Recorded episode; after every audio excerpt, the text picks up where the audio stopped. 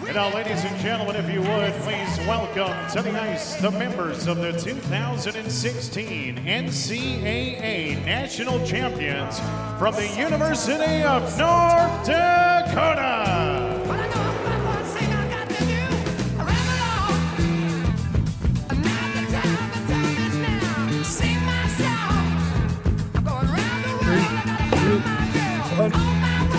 Welcome back to the Has-Beens presented by 10K Takes, brought to you always by the Chill Boys. And you can go on www.chillboys.com. And listeners, you can type in HB15 to get 15% off your first order from the Chill Boys. Get your underwear, socks made out of bamboo. This week, the first week of 2023. Can you believe it, folks? We're in the fucking new year already.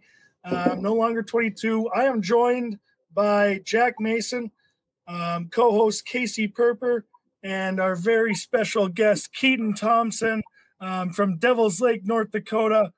Grew up playing for the Force, the NTDP, goes on to play for the University of North Dakota. He's been playing pros for how, how many years now, Tom? I mean, the last fucking six years, I think. So um, it's great to have this guy on. Tom, thanks for coming on, man. No, it's a pleasure. Um, a little nervous, but I know you fellas are going to take care of me. So let's ride. yeah, yeah. We're, we'll we'll definitely take care of you. You're gonna have a great time on this episode. Um, we always have a good time, especially you know. I, I noticed a couple of you guys uh, might be sipping a glass of whiskey. You know that always gets the conversation flowing a little bit, as we know. Um, let's move on to our weekend recap.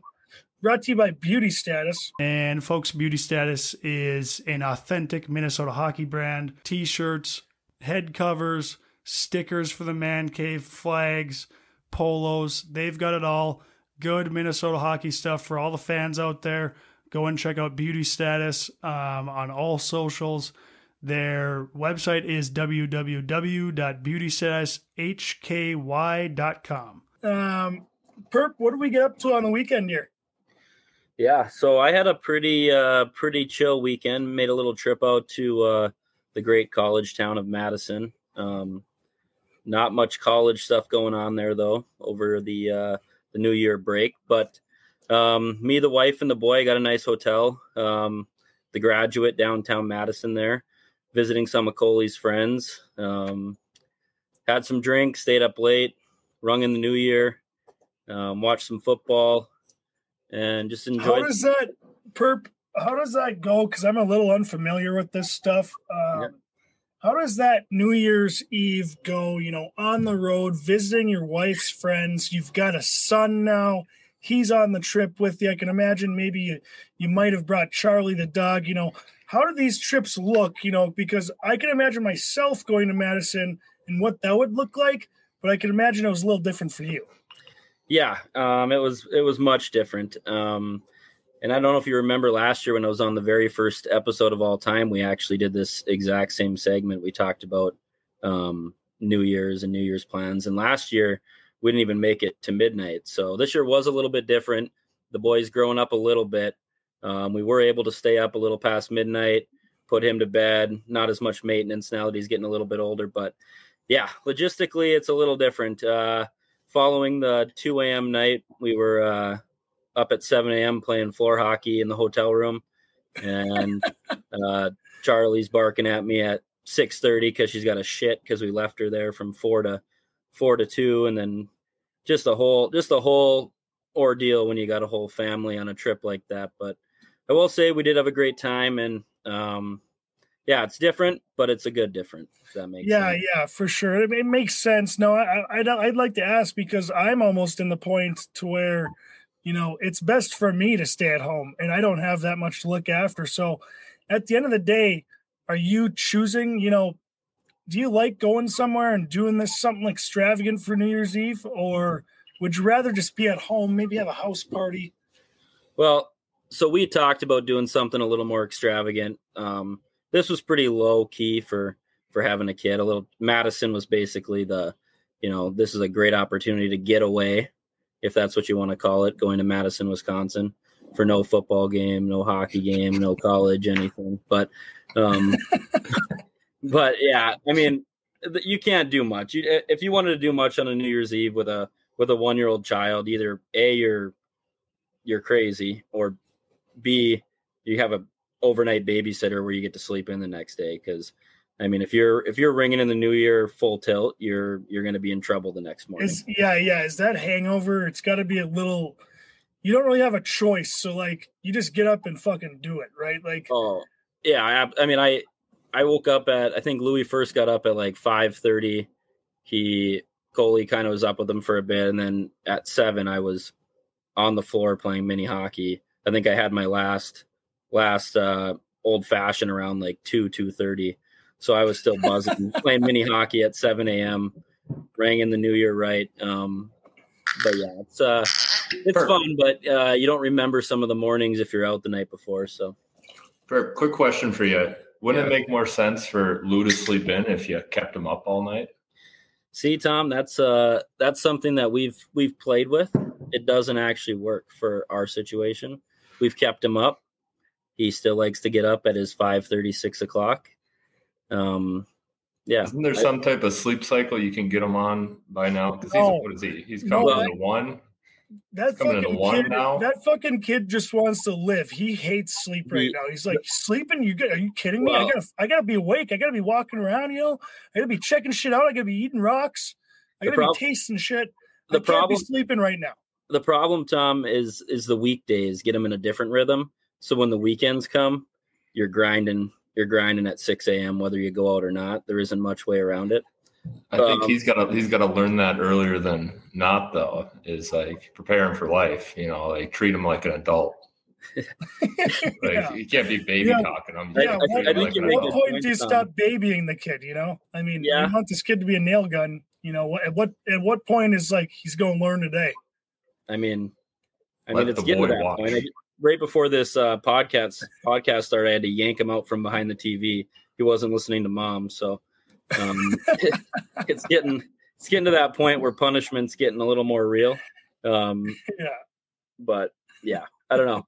New Year's is definitely a different ball game with with a one year old, but it's fun. So great insight on uh, family New Year's Eve, and and I do enjoy your spirits and and getting after it and doing something extravagant, bringing the family along. Um, who wants to who wants to go next year? Mace, what'd you get up to this weekend? Uh, so on Friday, uh, I was still at home for the week. Uh, I had work off, so I was just hanging out at home. My sister came back, so got back to Uptown on Friday. Just hung out. Uh, Saturday, uh, went over to Afton for a while. I uh, did a little skiing, uh, but ended up getting a little getting a little slapped. So I went right into the New Year's party right after, and it was a pretty good time. But fortunately kind of kind of messed up my elbow and gashed my hand a little bit so just a couple battle scars nothing nothing too bad but uh, then sunday i had a secret santa with some of my buddies from here so it's pretty good weekend nice what'd you what'd you get in the secret santa uh, i got uh, one of just a board game for our house because we don't really have a ton of board games here, but we got three TVs, so we end up just sitting watching TV most of the time. It's, it's, always good to get a board game going with the boys when you're living with the fellas. You know, it's never a bad thing to get a board game going. Um, I used to play dice with you know when I was playing in the coast with uh, a couple of my buddies in the apartment building we were living in. Um, We've been on a big risk grind lately. Been been playing a shit ton of risk. Yeah, what, that's what is, that's what nice. risk again. What is risk? It's a strategy uh, it's game. Per- yeah. You would be great. I'd be good. I'd be good. it's basically you try to take over the world with your soldiers, you know, as uh, and you got the map the the board is the entire like world map. Oh yeah, yeah, yeah. I think yeah. yeah, yeah, yeah. I know that game. I was good at that game. It's a great game. There's another there's another game similar that people play. It's called Catan or whatever. Um, mm.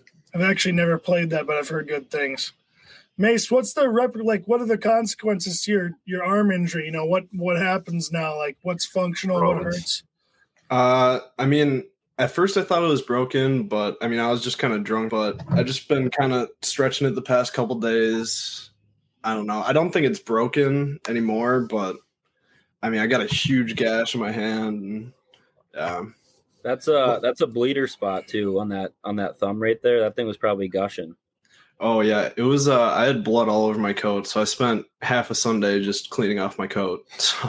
yeah, that Yeah. pressure spot on the thumb is. yeah, not yeah, fun. yeah. Tom, what'd you uh, what'd you get up to this weekend? You know, I had a beautiful weekend of playing a home and home against Grand Rapids. Um, we smacked them 3 0 Saturday night. Got to get on the bus for about four and a half hours. We were chucking some cards, took home a W. And then we woke up. Oh, it's always huge. Oh, it's what- free money. The free money the rest What- of the trip. what's the game? What's the game you guys are playing again, Tom? What's it called? Uh, we're playing seven up, seven down. So essentially, like it's Yeah. a trick game where you ju- you flip a card, that's the trick, and then you go from seven all the way down through one, then back up. Buys about Yeah. buys you about an hour and a half, and then Oh you deal them up again, then you're there. Yep. But smacked them again Saturday night, and then we were on the bus for New Year's with the boys. Had a couple Bud Lights, and then yeah, it's five in the morning when you get back, and you pretty much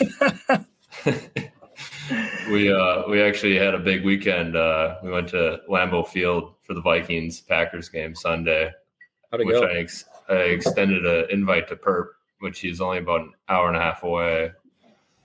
Um, But he didn't. He, Perp didn't take you up on that offer. no, as a loyal Pack fan, I guess an owner actually, um, he didn't want to support his team. Perp is an owner of the Green Bay Packers. I'm not an owner of the Green Bay Packers, but I do feel like I own. I do own a large piece of that organization for how many times I've been there. Um, Tom, how did the game go? What was the uh, what was the atmosphere like? And I'd like you to give me like a detailed description, kind of Tom, like just like yeah, uh, just talk about like the concession stand food and like the atmosphere of the arena and like its history and not we, we don't really care about the game. and then kind of just elaborate on what the game meant and what happened and whatnot. you know, like we we we bust in there. So there's about eleven of us. Um, we have a, a teammate, John Leonard, who played for the Gamblers when he was younger. Um, so he had some friends from high school there, set up a tailgate. But uh, you walk in the parking lot, underwhelming. Um, just a lot of nice people. I'll say that. A lot of great people there. Um, but littered in purple. Um, some Packers fans. Uh, our buddy the he had a Blackstone out, started cooking some burgers. Great burger. They know what they're doing with their cheese. Um, yeah, walk in, walk into the stadium. Uh, if you ever been to the Big House, it's uh, kind of like its little brother, um, which was great. I Like they were. agree. Tr- I couldn't agree more though. It's it is cool to see though. Like that's an NFL team that plays there.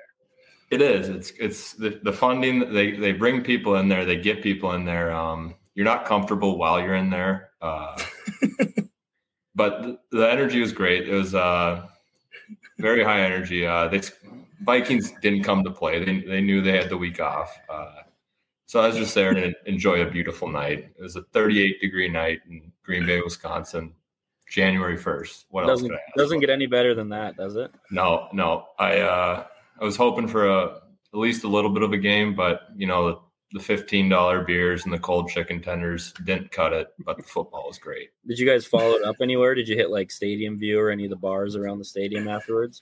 Uh, we got to Gander at Titletown, but our bus was running out of time. We were on a nine hour limit from Milwaukee, so there's two there, two back. So we kind of had to boogie out of there right after. Yeah, you you really get to see some uh, Green Bay's finest if you hang around there on a uh, How on a Sunday after a game. oh yeah. How was the ride back, Tom, on the bus? Were you like were the boys did the boys still have energy or were you guys pretty damn tired? Um, it was pretty good still. Uh, it was like cold enough to like keep you up and like you gotta, like kind of like be awake. So get back on the bus. You start pumping some tunes. You guys are we had to kind of sit in separate groups, so we were kind of like telling each other stories, what was going on, who was yelling at who, and then about like an hour left, everyone kind of starts to die down. Then you get off the bus and you're pretty much a zombie. Yeah. Re- reality set in for you, and you kind of realize Yeah.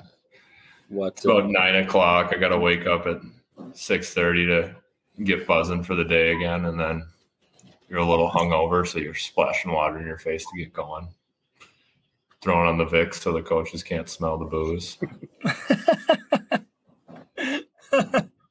oh yeah, you gotta. Coaches, Being a, being a pro. coaches smell like it themselves though half the time. Oh, s- some days you get a whiff of them and you're like, where were you yesterday? hundred percent. That's unreal. It was a Uh, good weekend. I wish you I wish you used your phone more and sent more snaps of like moments like that. But obviously, Tom never pulls out the phone, so you didn't have any fucking footage of it. Yeah, that's uh it's one of my bigger flaws, I think. I gotta break out the phone more, but I'm one of those guys that are just enjoying the moment. Yeah, that's true. I, I, I like that. I can I do. respect it. I do like that. Lambeau uh, doesn't have great cell service anyway, so I think you actually made the right call there. So You know, it's gonna be stapled into my memory for the rest of my life. Well, Yeah. I'm not I'm not worried about li- losing that, you know. So like, Yeah. I'll tell you guys about it forever. yeah. uh, I'm uh well after a after a couple road games and then bussing back. That sounds like a hell of a way to end the weekend. My Sunday uh wasn't as full as that. I uh I started off Friday. I didn't do much, just anticipating a I wanted to have a good day Saturday. So I woke up Saturday and um, I went over to the Ralph at about 11 o'clock. Snake had texted me, Tomer. So Snake and Jaybird are the equipment manager and athletic trainer for the NTDP team, and they were our guys when we played there. So like they're in town, and I had just seen them in Minneapolis when they played St. Thomas, um, month ago or so, and they came to town. So I went and visited them in the Ralph, and I was just like hanging out with them in the locker room, and Snake ended up giving me some merch.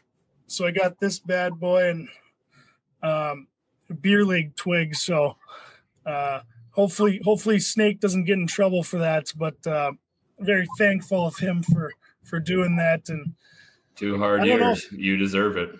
yeah, yeah. And I when they were in Minneapolis, I got them a bunch of uh, has-beens and uh, mini movers merch, and they're wearing it. They're wearing it around the uh, the facility in Plymouth there, and Mono's still there. Tom Mono's the president of uh, hockey operations at USA. Scott Monahan, Oh, and yeah. he's like, he's like. Apparently, he told Snake, he's like, "Hey, I'm supposed to bring a mini movers hat back for Mono. He wants to wear one." So Mono's gonna be wearing a mini movers hat. around. Hacking his dart outside. oh yeah, what a beauty! That's But then, unreal. uh, yeah, I got to see those guys, which was great. Loved seeing those guys. Um, it's funny, like you know, when we when we are with them, we're high schoolers, so we're like kind of idiots and a little cocky, you know, because we're on Team USA or whatever. And these guys just deal with us, and it's hilarious talking to them now. The stories like they say and like how they laugh about certain guys and what they do. It's fucking the whole time they were like being beauties about it, but we thought like they're like st- sticklers, but rightfully so, you know, at the time. But now that you're older, like you understand it more, and you, you just like, God, these guys are fucking beauties. They're absolute babysitters. Oh yeah, Like, imagine 16 year old Ozzy thinking he's the best player in the world. Like, hey, I need new skates. Come on. yeah. He's telling me like how much the skates and sticks cost and like their budget, and he's like, you know, we got guys like purposely breaking shit to get new stuff, and I'm like, I've never broken my stick over the pipe. oh, yeah. Like, I was for sure doing that. I think I think we were taking the saw to him at one point to get a new stick. yeah. oh, it's hilarious to think back. But anyways, then I went to the uh then I went to the NTDP game against UND and I actually read the starting lineup for the NTDP team. Um, before the game, I fucking crushed it. I got a little video of it. Snake took a video of me. Um, so I don't know if I don't know if I've sent that to you guys. I can't remember, but that was Oh, yeah. pretty that was pretty funny. I, I I remember leaving the locker room because like at the end of it, I was like, you can see me like, let's fucking go. Like everyone's like on their feet, like, let's fucking go. And I ended up leaving the locker room and I was so fucking amped. Like coach was like, hey, thanks for doing that. And I was just like, let's fucking go. Like, let's go. Yeah, you, you were giving it, you were giving it in that video. You were fired up. You had you had everything going. How many drinks deep were you for it? That's my question. Uh, one. I had Wow. one. I had one. I had one little uh, whiskey before I went to the rink. Before I got picked up by Dusky, just so I could uh, to cool my nerves because I was getting pretty nervous, honestly. Like when I was walking down I there, I was like, too. Fuck, like, how am I gonna do this? Like, how, I don't even know these guys' names. They just hand me like the line sheet, and he's like circled the guys, so I have to look at it every time. Imagine you botched it or just had a terrible. The boys were just sitting there staring at you like, Oh yeah. "Who the hell is this old guy?" Well, I would. I I had like here? Yeah, oh, yeah. They're like, who the fuck is this guy? I got the boys going though, but um, yeah, UND pulled out the four three win, and then after that, um, I went to Dusky's house and just they there, you know, there's I think three or four other couples there, and then myself, Um, because obviously my girlfriend's out east, and we had ourselves a time there. You know, I think I uh, beat up on on in beer pong on Dusky a few times, which was nice. And uh, yeah, that was pretty much my weekend. And then I, I spent uh, I spent Sunday kind of hung over and just on the couch doing not doing much. So, um, but nonetheless, you know, rung in the new year, I guess, and didn't stay up too late past it. I'm glad I didn't go to the bars because whenever you like last, I guess last year we got a table somewhere. But if you go to like those if you go to like bars and wait in line, it's it's so packed in every bar you can barely get a drink. Yeah, and you're you're screaming at each other the whole time. Oh yeah, well, that'll conclude the uh, weekend recap. Let's move into the uh, predictions for the week. Um, I'm not sure, honestly, how we did last week on the predictions. I should have looked at that, but I didn't. Um, but check those out on the socials; they'll be on there. Um, this week, I want to start off Friday night. Friday night, Minnesota versus St. Cloud. So I think it's St. Cloud at Minnesota. Um, and the line is going to be Minnesota minus 1.5. So Minnesota's favored. They're favored by a goal and a half, assuming an empty netter will close it out for the two point win. Yeah. So what do we got? A one versus five matchup pairwise? Is that what it's looking like? Um, Yes. No, I believe it's I believe it's four five, is it not? Is it four or five? I think it's one five. One five. I thought Minnesota was one, maybe not. Um, yeah, it's 1 5. either way. I mean, is, is this a home and home? You said right? Yeah, but I'm saying this is Friday night Friday night, in Minnesota. Friday night, Minnesota. I, I like the Huskies here. I think they're a scrappy team. I think they're a road team.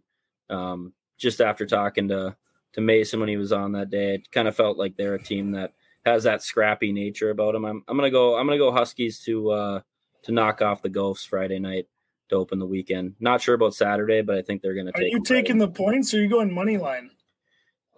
Um, well, plus one and a half, I think I'll just go. I think I'll take uh, the money line because I think the Huskies are going to win. So I think Okay. you, I think you got to go money line there.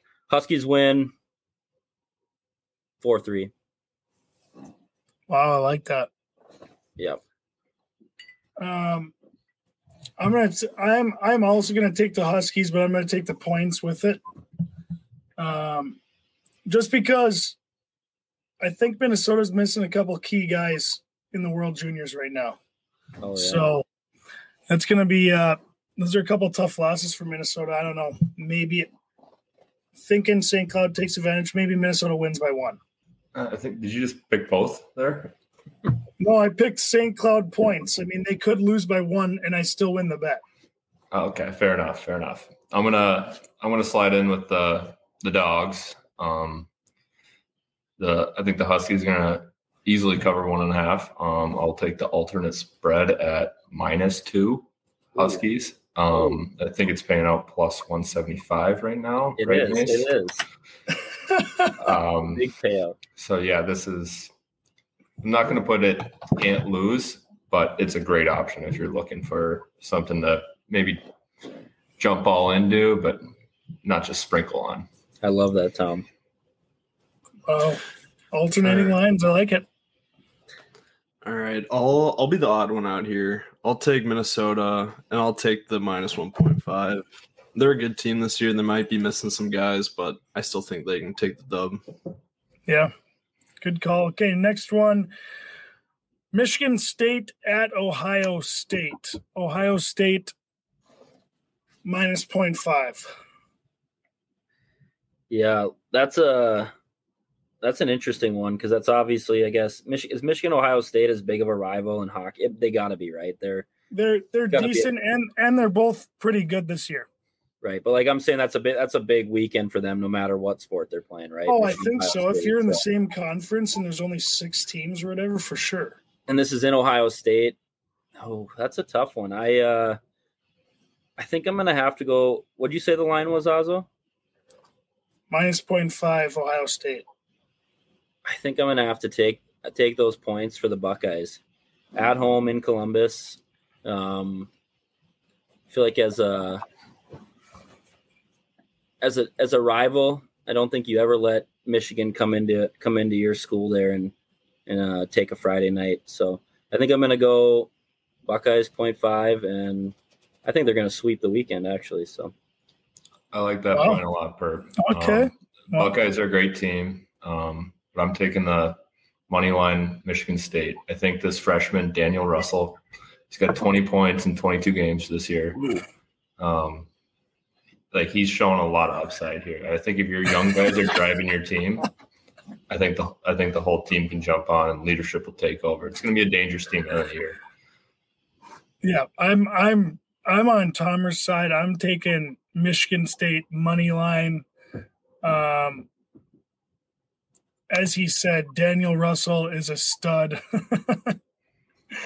I don't know how the fuck he just pulled that off. He just was looking up these teams.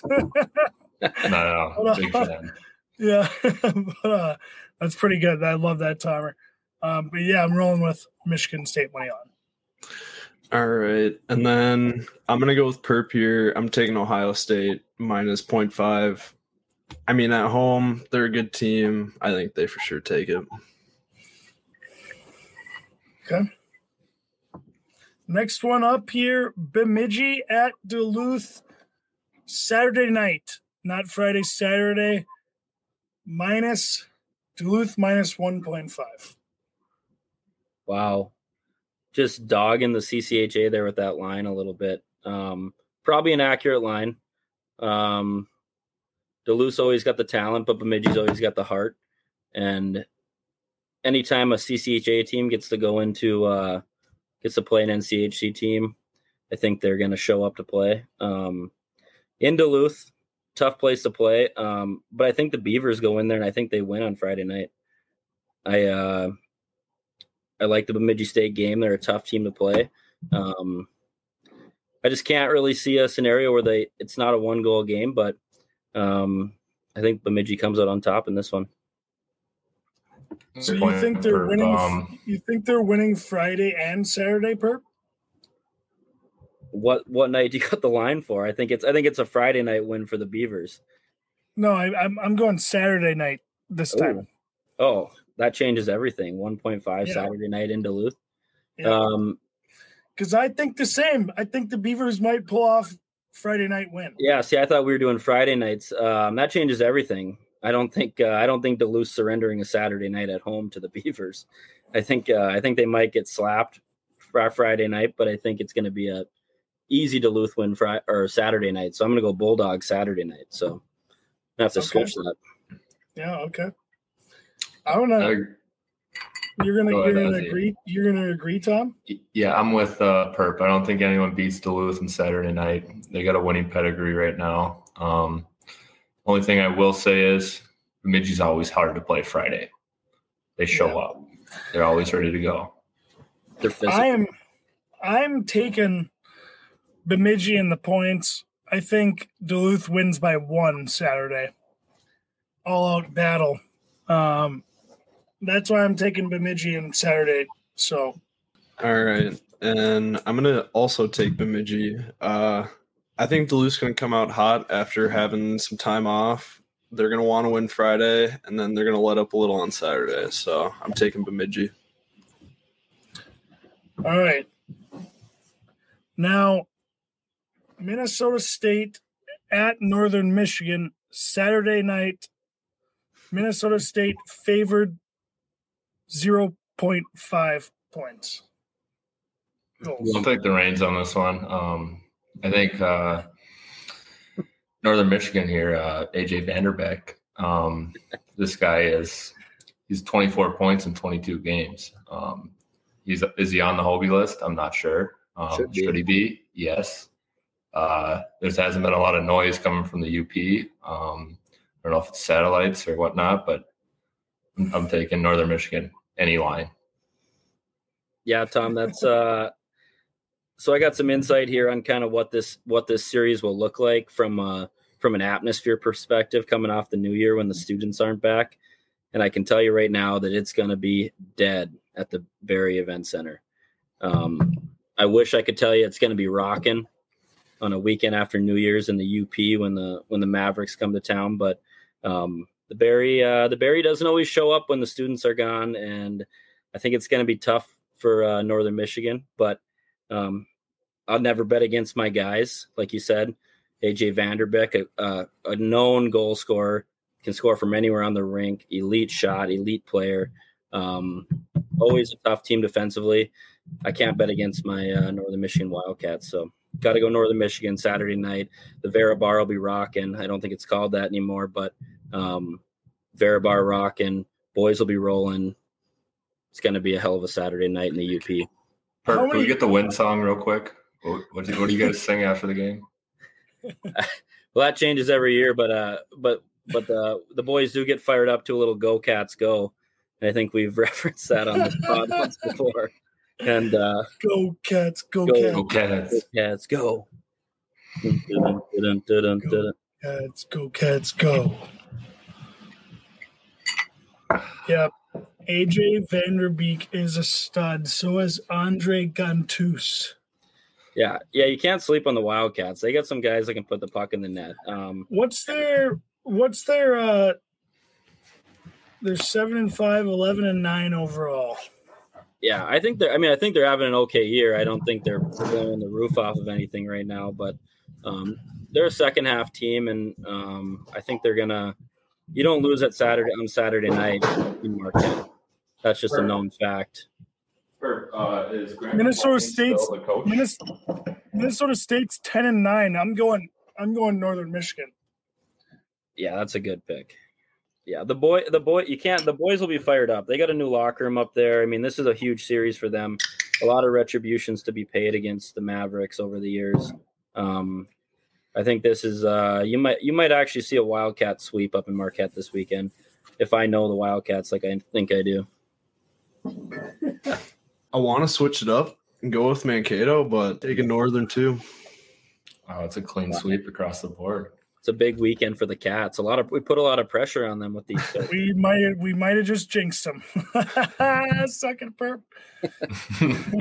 I'm heading up to the UP in a couple weeks though, so that'll be a for sure sweep when I'm going up there. what are you doing up there?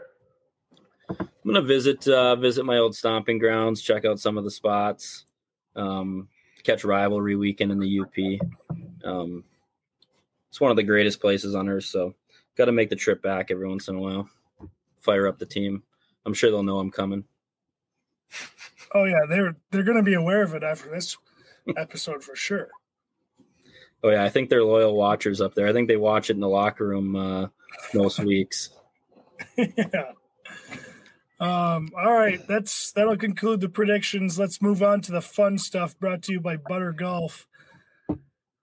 Um, first, I wanted to talk about New Year's resolutions and your resolution from last year. You know, how long did it last? Um, did you follow through with it? Do you not do them? Do you do them? Um, what are your stance on those? Um, I was trying to think.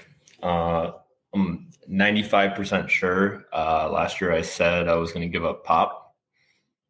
I think I lasted about two and a half months. I made the switch to the switch to those Zevias, which are good, are good. but like when you get an ice cold Dusky or Cola, like you can't. beat Oh, it's unbelievable.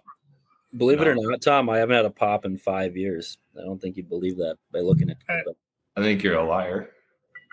I've It's 'cause maybe he doesn't- mess up. He doesn't. yeah, he he's he's drinking like a a mixie before, like a rum Yeah. and coke or something. Yeah, like I I think I've, I think I brought Perp a rum and coke before, and I think I've watched him drink multiple rum and cokes like just a couple months ago. So there's just no way that's true, but it definitely could have slipped up at some point. like have you have you had a mai tai in the last five years? I'm pretty sure there's a little cola in those. Maybe they got me with the Mai Tai. Hey, you know what?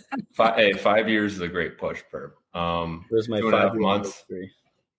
yeah, that is. You know what? You know what? That is that's incredible. Per five years without it. I mean, kind of a loser for doing that. I mean, it's really good. So like, what are you doing? But um, it's cool at the same time. You know.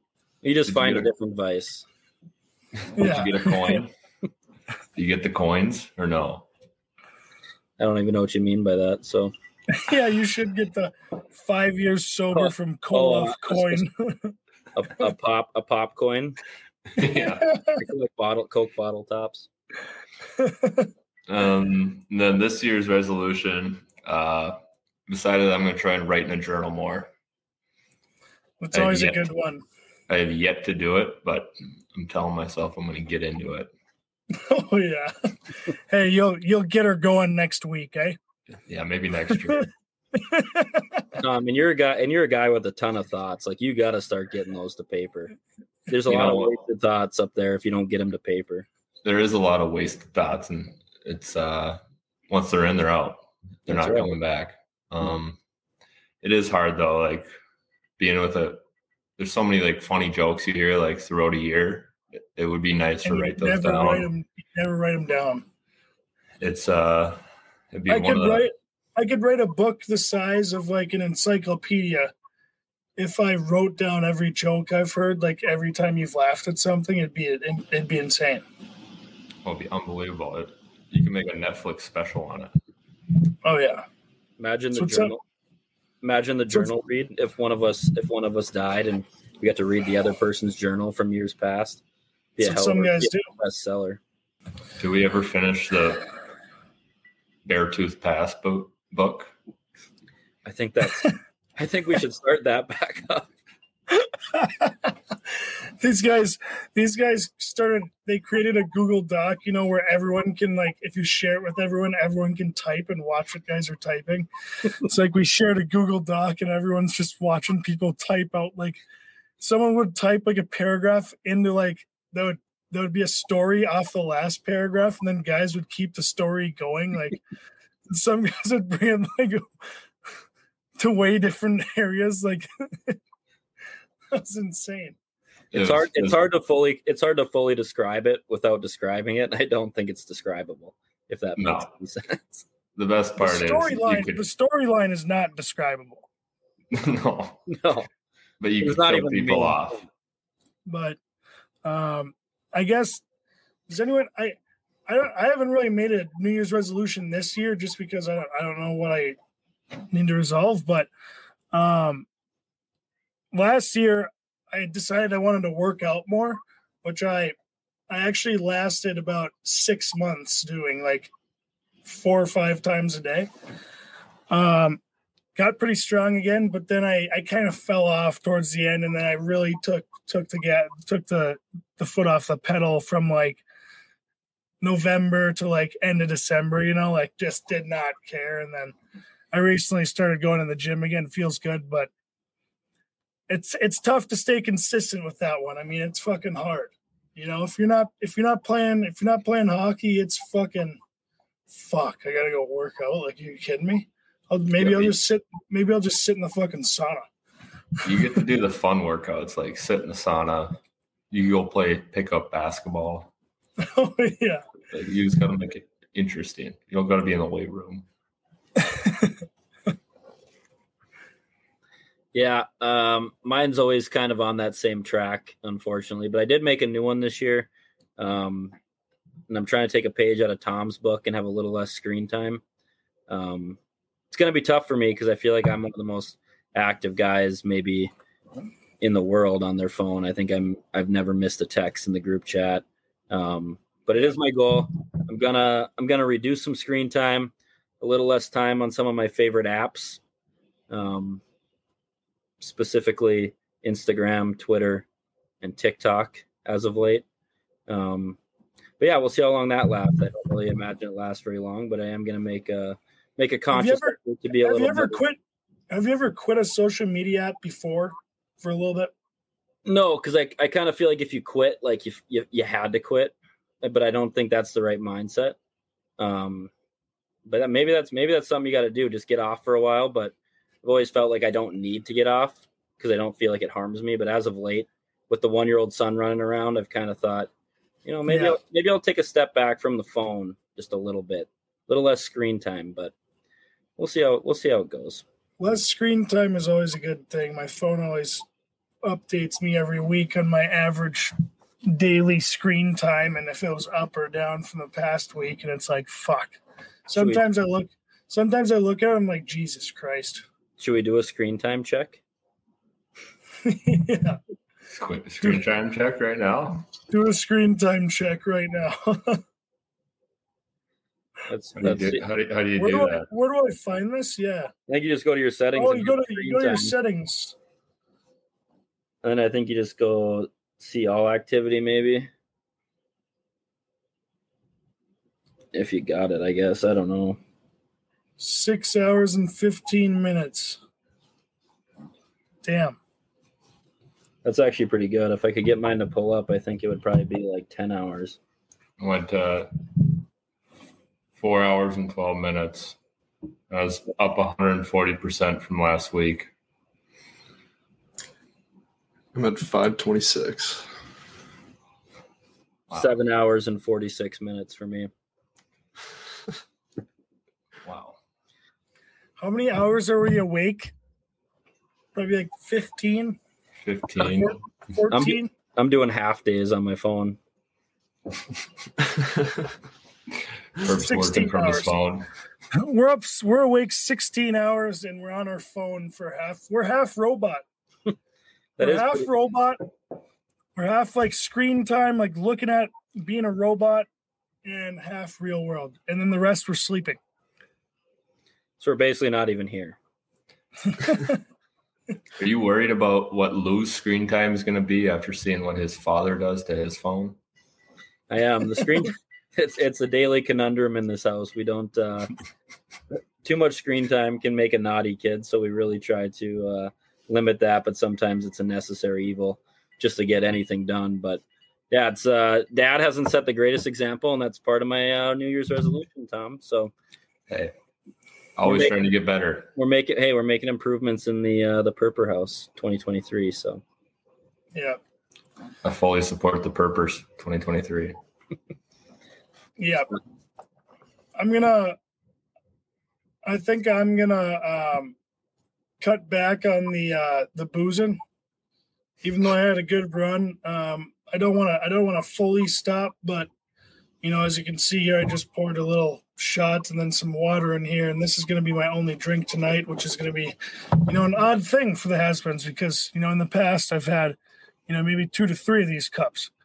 Um we're keeping it to one, you know, and uh, that'll be my New Year's resolution for this year. Um, but you know what? This is my night. We all get to talk. Um, this is my night to have a cup of whiskey with my buddies and uh, talk some memories, you know. So, all the haters out there, if there are any, I'm not sure there are, probably not. But uh, if there are, fuck you. yeah, fuck you guys. Yeah. Um, Mace, did you have a? Did we go through your New Year's resolution? Did you have one? Um, I think mine last year was just try to figure out uh like a job, um, because I just graduated like a couple weeks before. Uh, worked out, got one a couple months after, but for this How's that- year, How's that been going? uh, it's been going well.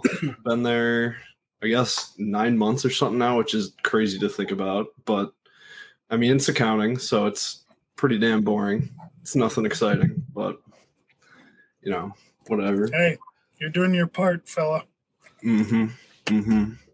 But for my one this year, um, I think it's gonna be try to get more confident in myself and because I mean COVID I mean before COVID I was I was I didn't really give a fuck like I was all I was everywhere running around whatever but like now I'm pretty quiet reserved I kind of hold back I'm always pretty nervous so I'm just gonna try to be more confident in 2023 kind of get back to what I was That's a good that's a good goal to have. I feel like that's a valuable valuable asset to have in life is confidence. Um, Mhm.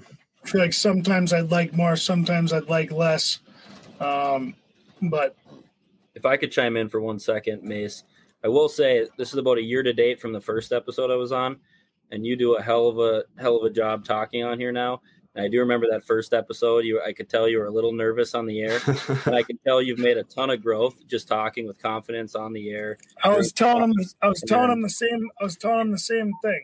I was And like, it- dude, you, actually you cool sound, see. yeah, you, I you sound, that. You sound good now that. compared to, you know, yeah. I'm still getting better, you know.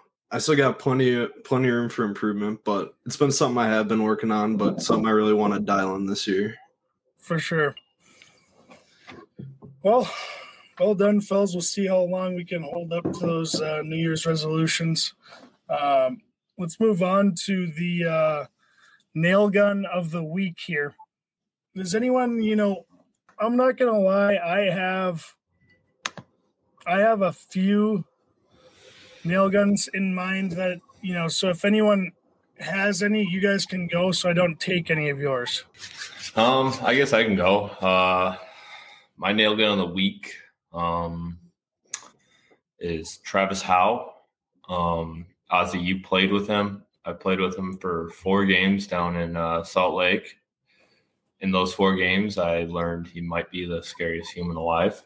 Um, I only say this because he's coming to Milwaukee this Friday, Saturday, and just hoping he remembers my name. Oh yeah, that guy's the definition of nail gun right there. um, yeah, hopefully, I mean, maybe mention. I'll send him a text and be like, "Hey, my buddy Keaton Thompson's on the team. Just you know, take it easy on him, maybe." um, but you know, that's that doesn't always work with him, you know, because he'd get in he'd get in little practice like play fights with guys, and guys would take it like a little too far, and it, he'd just flip the switch and beat the shit out of the guy, you know, like. You always love those So- guys. Just getting a little board battle, and all of a sudden you're you're into it. You're into a fight. Oh yeah. uh, but yeah, good call, Tom. That's a that's a great nail gun week. Uh, Perp Mace, guys want to go?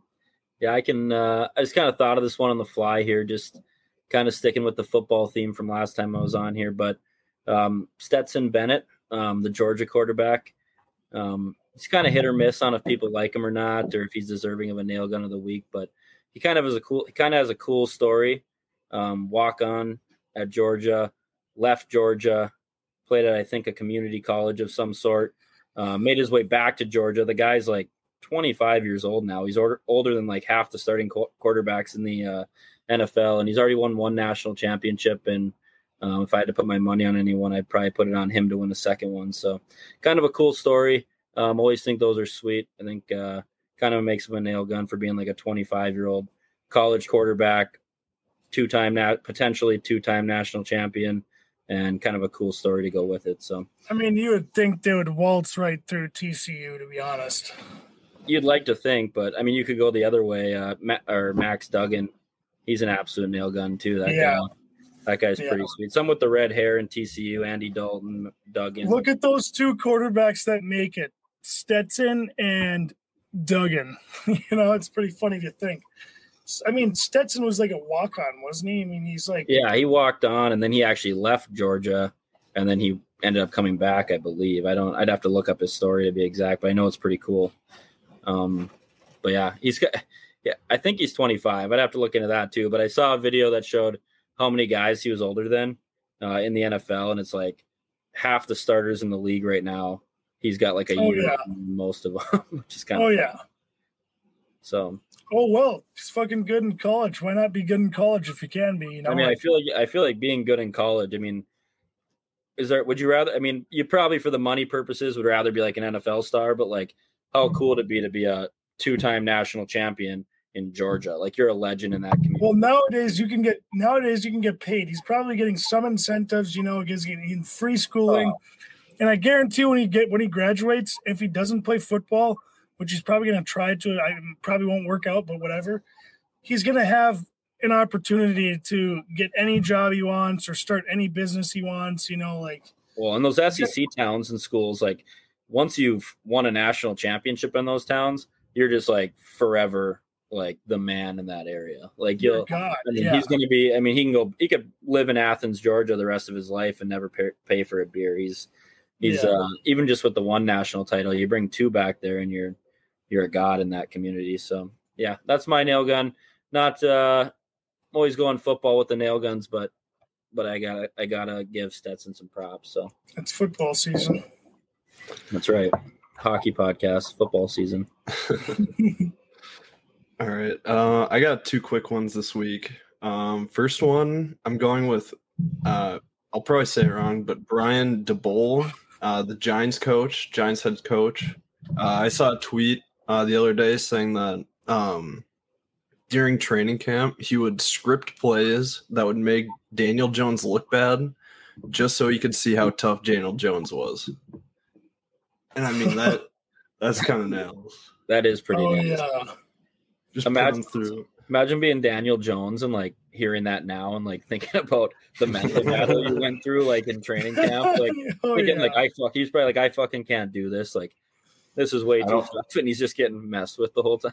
Oh, The coach is trying to break him. Oh, I've heard some stories about Daniel Jones from guys that live in New York that say he's just like at the bars, just like hammered, like getting in little tussles with guys like every night, like at some of these bars, like in a certain spot in New York. And he's like a massive dude. Oh like a- yeah, but he's a oh yeah, and I'm just picturing Daniel Jones. And I see him on the screen. I'm like, he's huge, but he just looks like you know that average Joe. And it'd be so funny picturing him like getting in little like pushing matches with guys at bars. probably some like five eleven guy like chirping the Giants or chirping him. Oh, Or, yeah. or some or some uh some some Jets fan that, that wants I mean, to go off on him. the the guy who told me is probably exaggerating the story, but he's like he's always got just empty twelve case of Bud Light right in front of him. Like, I mean, you could imagine a quarterback like that. Like, he probably is drinking a twelve case to himself of Bud Light.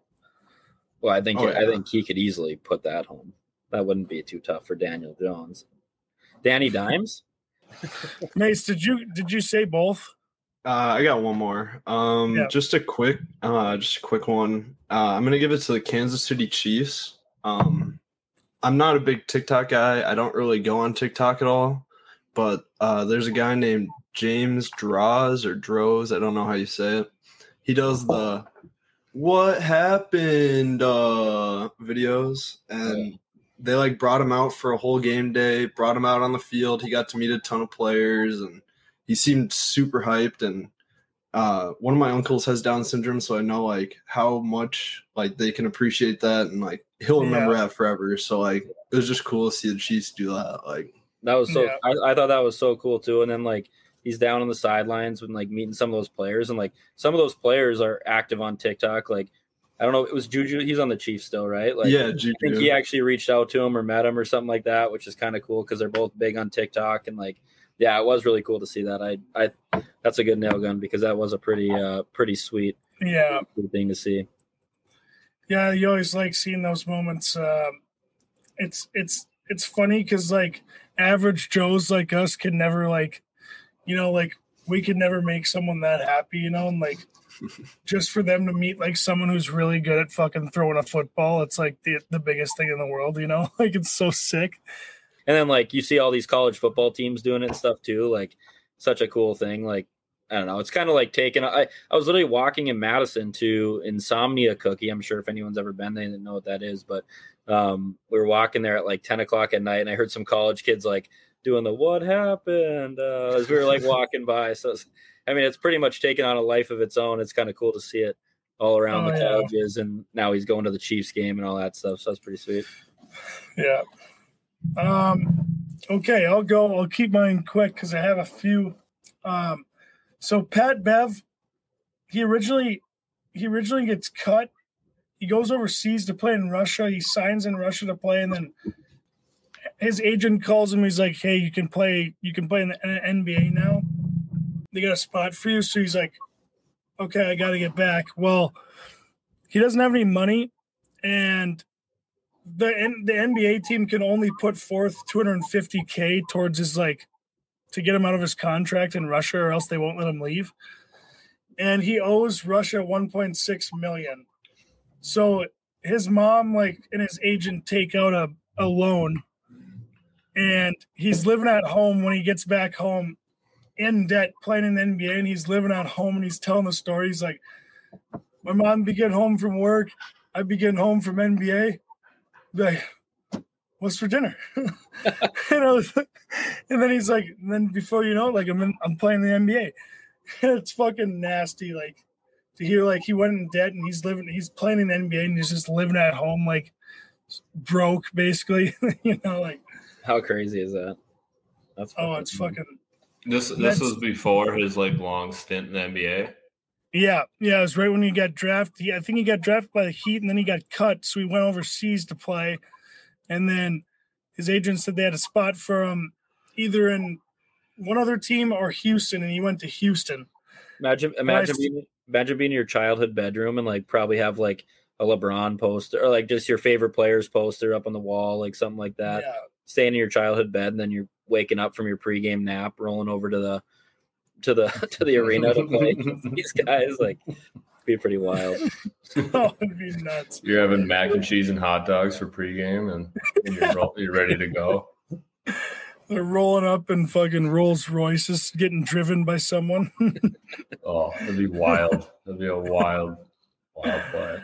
Um, and then my okay, my second one, you know those Buffalo that rainstorm that froze, so everything is frozen. I think all the power lines got like frozen and everything over over in that area.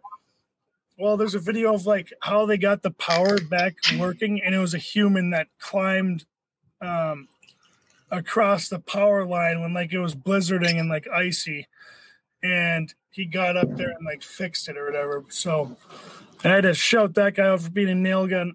And then my final one is um, my girlfriend's dog, Sunny. Um, so, so Sunny, Sunny lives in Edina with my girlfriend's parents at the time, right now, and my girlfriend's parents go to Florida for after Christmas, and they go there until like after the New Year, so like they have dog sitters to come over and watch Sunny all day or whatever. And they have another dog called Sophie. We call her Steve and Sophie. It's a long story. Won't get into that. But uh Sunny, anyways, they put Sunny in his kennel, and my girlfriend's parents bought Sunny a new kennel, like a like a eight foot tall one, because he had been getting out of his small kennel. So they got him like an eight foot tall kennel, like into the garage, and like all it's just in the middle, in their third stall of the garage. Well, the dog sitter puts Sunny in this kennel and and closes the door to the garage, and then there's a mud room where you also close a door, and then you walk out the front door. Well, she gets back to take Sunny for a walk or whatever, and Sunny's sitting at the stairs, on the stairs, like waiting for her to get home. And she's like, How the fuck? Like, Sunny had to get through a kennel, he had to get through two closed doors to the point where he was at. So, he's just sitting there. And then, and then, so she, the this time she puts him in the small kennel and leaves and comes back, same thing. So he knows how to open the doors of his kennels. He knows how to open both these doors. I think one of them is even a spin, but it's a push. So you have to spin it a little bit and push. But the other one is a, uh, it's just a push down and push forward. But Have he they- can get through them. Like, how nuts is that? Have they thought about putting a camera out there to see what the hell's going on?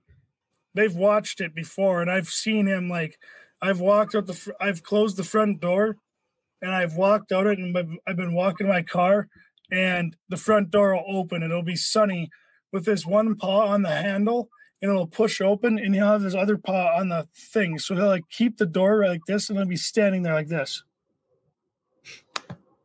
So even if you do they do they can they lock those doors or is that just like a or is it just like one with like a handle from the outside that you push through or like The the two doors you can't lock. You can lock the front door. Also, I have one trick for that.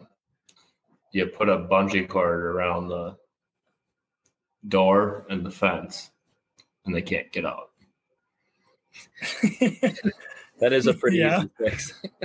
yeah. I think I think they like when he gets out. It's one of those things where it's like you're telling the story on Oh, the for air, sure. and it's like he now Gage is telling the story on the air. They can tell everyone my dog can open every door. It's kind of one of those, It's kind of a cool. almost It's a point of of pride at this point. yeah. I mean, I honestly was just shouting him out like he's a nail gun. Like, are you kidding me? How can he get? He can open doors. He's like, he's like not even. He's like seven months old.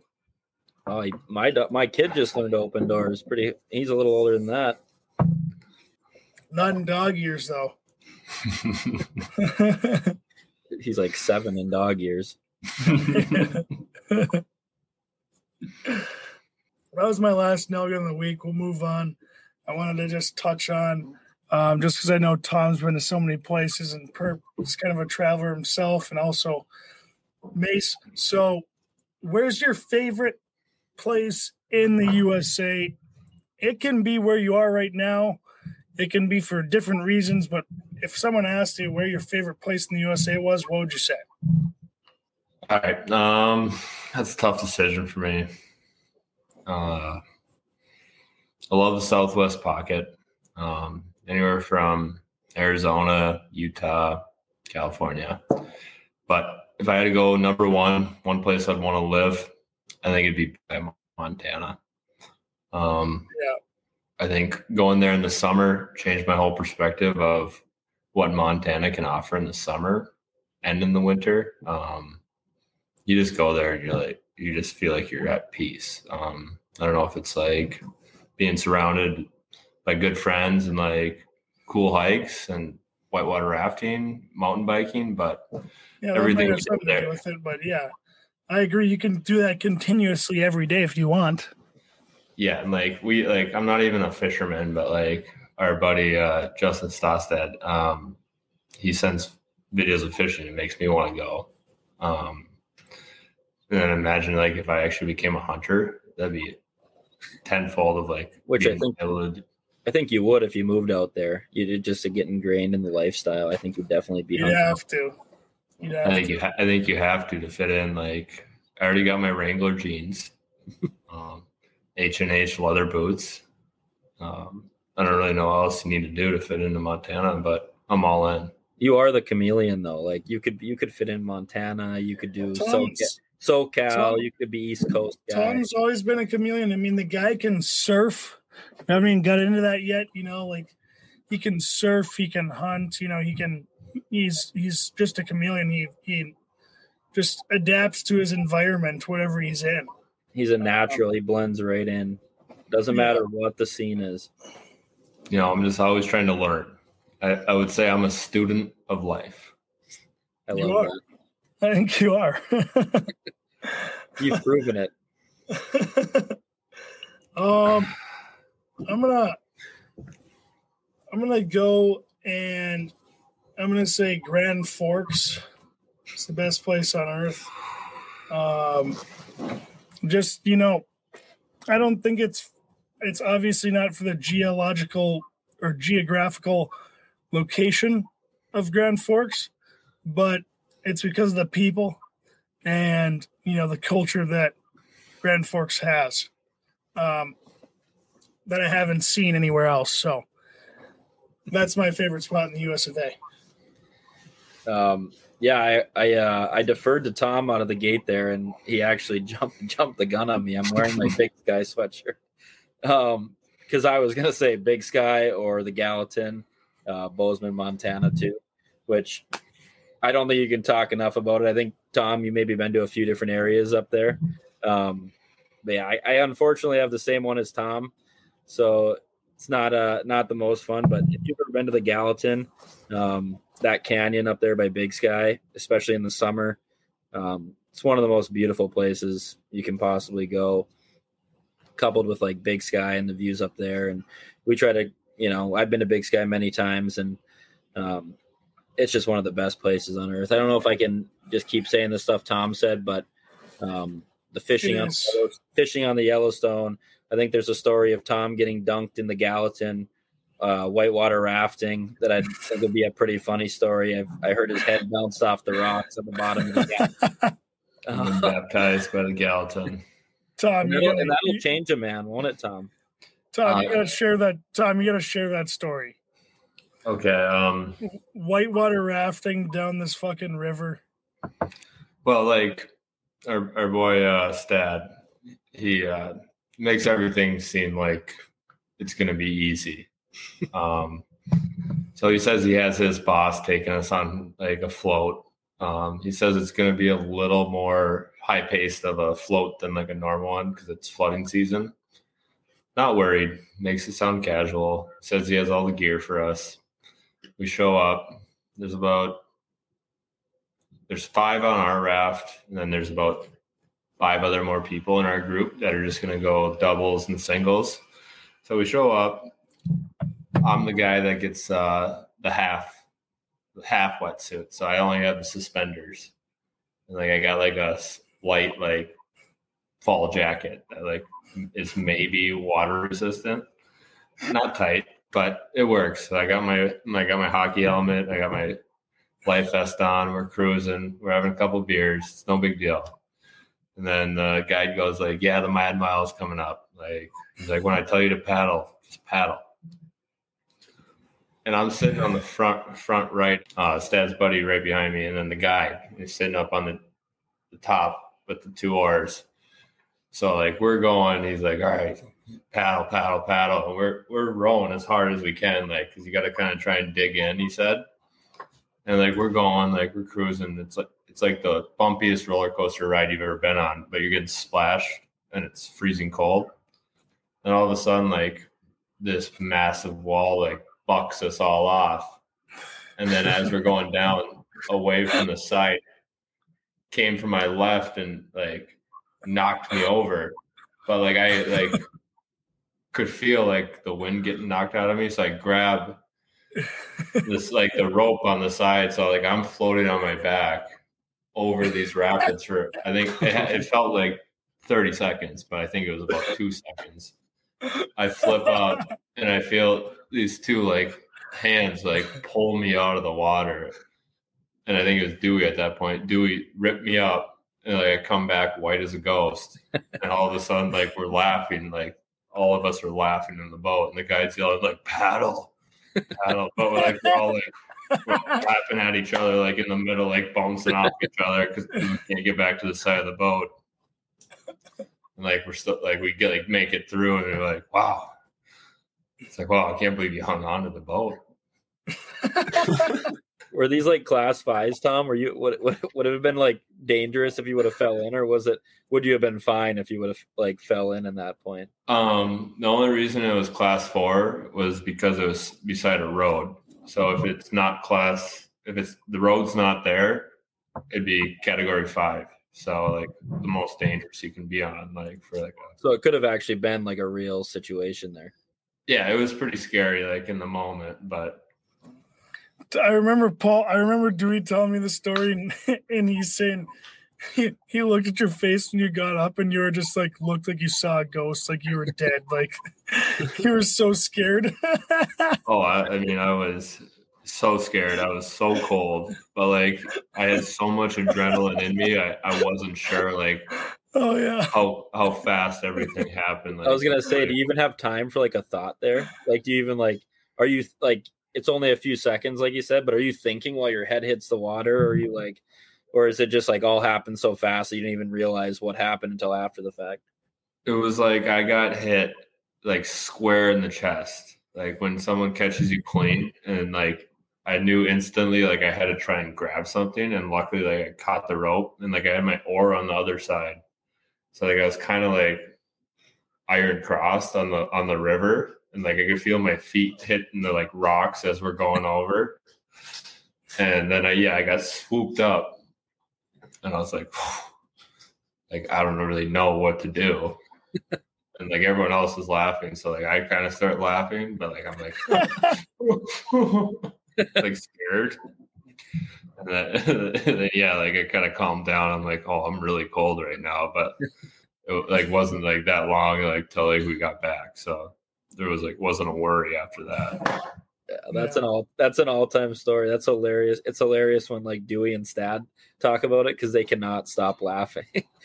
oh yeah. I wasn't worried because the guy says he's had people go overboard, but it was pretty uh intense out there, so I wasn't really sure how it would go. oh yeah. I mean, if the water's cold too, that means it's running pretty quick because it's melting off the mountains. So yeah, but you know how Stad is. Like he'll drop you into a double black diamond skiing and be like, it's not oh. that bad. Boys, come on, it's not that bad. It's Stad, this is fucking straight down. This is a fucking roller coaster going straight down. yeah, I've never followed a icy. Yeah, that shit scares me. Um, but uh, Mace Perp, do you guys have a favorite place? Or did you guys go already? That was that was my. I mean, we kind of got in that story talking oh, about yeah. Big yeah, Sky. Mace. That's why that's why I wore the sweatshirt. Um, yeah, because I was gonna go Montana. So I uh I I would stick with Montana because I do love Big Sky. I've been there quite a few years, but I'm gonna switch it up. I'm gonna go to Colorado. Um, I mean the skiing's phenomenal, great state, tons to do outside. I mean Vail, Breckenridge, A Basin, Keystone, Beaver Creek. I mean there's tons of skiing, tons to do. They have a hockey team too, which is a nice plus. Um, yeah, I just love everything about Colorado. It's a fun time when you go there. Yeah. What's your uh, What's your favorite out of the resorts you've been to up there? Like between like A A base and Breck, Copper. I do like Breckenridge just because I like skiing the peaks from there, but I do think Keystone has my favorite skiing. A lot of tree skiing, a lot of good runs on there, tons of powder all the time. I think Keystone's my favorite. What about Copperhead Mountain? Is that, is uh, that right? Yeah, Copper Mountain. I've only been there in the summer. I haven't ever skied there yet.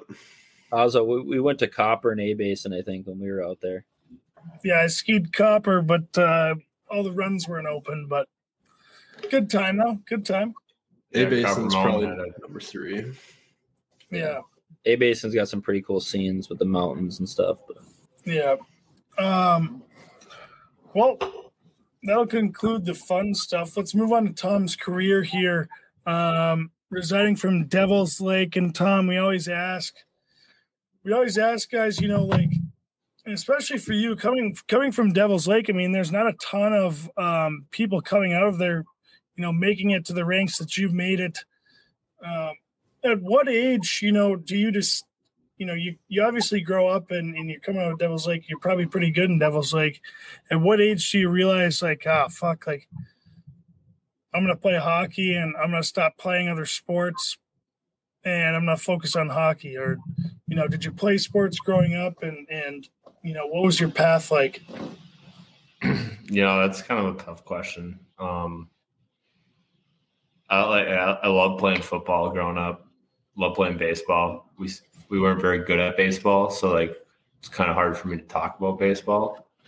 Um, but yeah, like football and hockey, like those were easy for me. Um, my dad obviously like got me into hockey, so like that was like kind of my first love. Um, you don't really know what anything's gonna happen, like like us playing together for the Lake Superior Scars, like when we were younger, like you just yeah. go on road trips, you get to go to like sick water parks. You know, like you yeah. Games, yeah. like, you play games with your friends. So like yeah. that was like always like really fun. So you don't really think that's gonna lead you into like another part of your life. But like we were both lucky enough to like go to USA together and like I think I think after my freshman year, like I kind of knew I had to make a decision. Um on like if I want to take hockey like seriously and like try and like go for it. like going to play for Fargo, like for like after my freshman year, and then trying out for USA. Like that was kind of like when For I knew knew like like all right, you got to turn it on, like and like kind of show people like what you have. Um, but like growing up, always just like being a part of a team, kind of like joking around at practice. Like going to practice is always fun for me. Um, other than that, like I just treated I it like it's kind of like a like not a joke, but like Yeah. time. I think so too. And I think, you know, when I think of hockey players, you know, I always enjoyed going to practice. I thought practice was fun. Um, and that's that's a big difference nowadays. Like if you want to be good, I think you gotta enjoy practice and you gotta show up every day for it. And um Tom, I wanted to you mentioned you went to the Fargo Force, and I mean, can you run us through what age you were, what grade you were in um, when you played your first game for the Fargo Force, and how that happened, and how that transition was? You know, playing in that league, coming out of Devil's Lake. Um, yeah, so like I played varsity my eighth and ninth grade year for Devils Lake. Um, it was kind of like an exemption. Um, I tried out; they didn't promise me a spot, both like both years.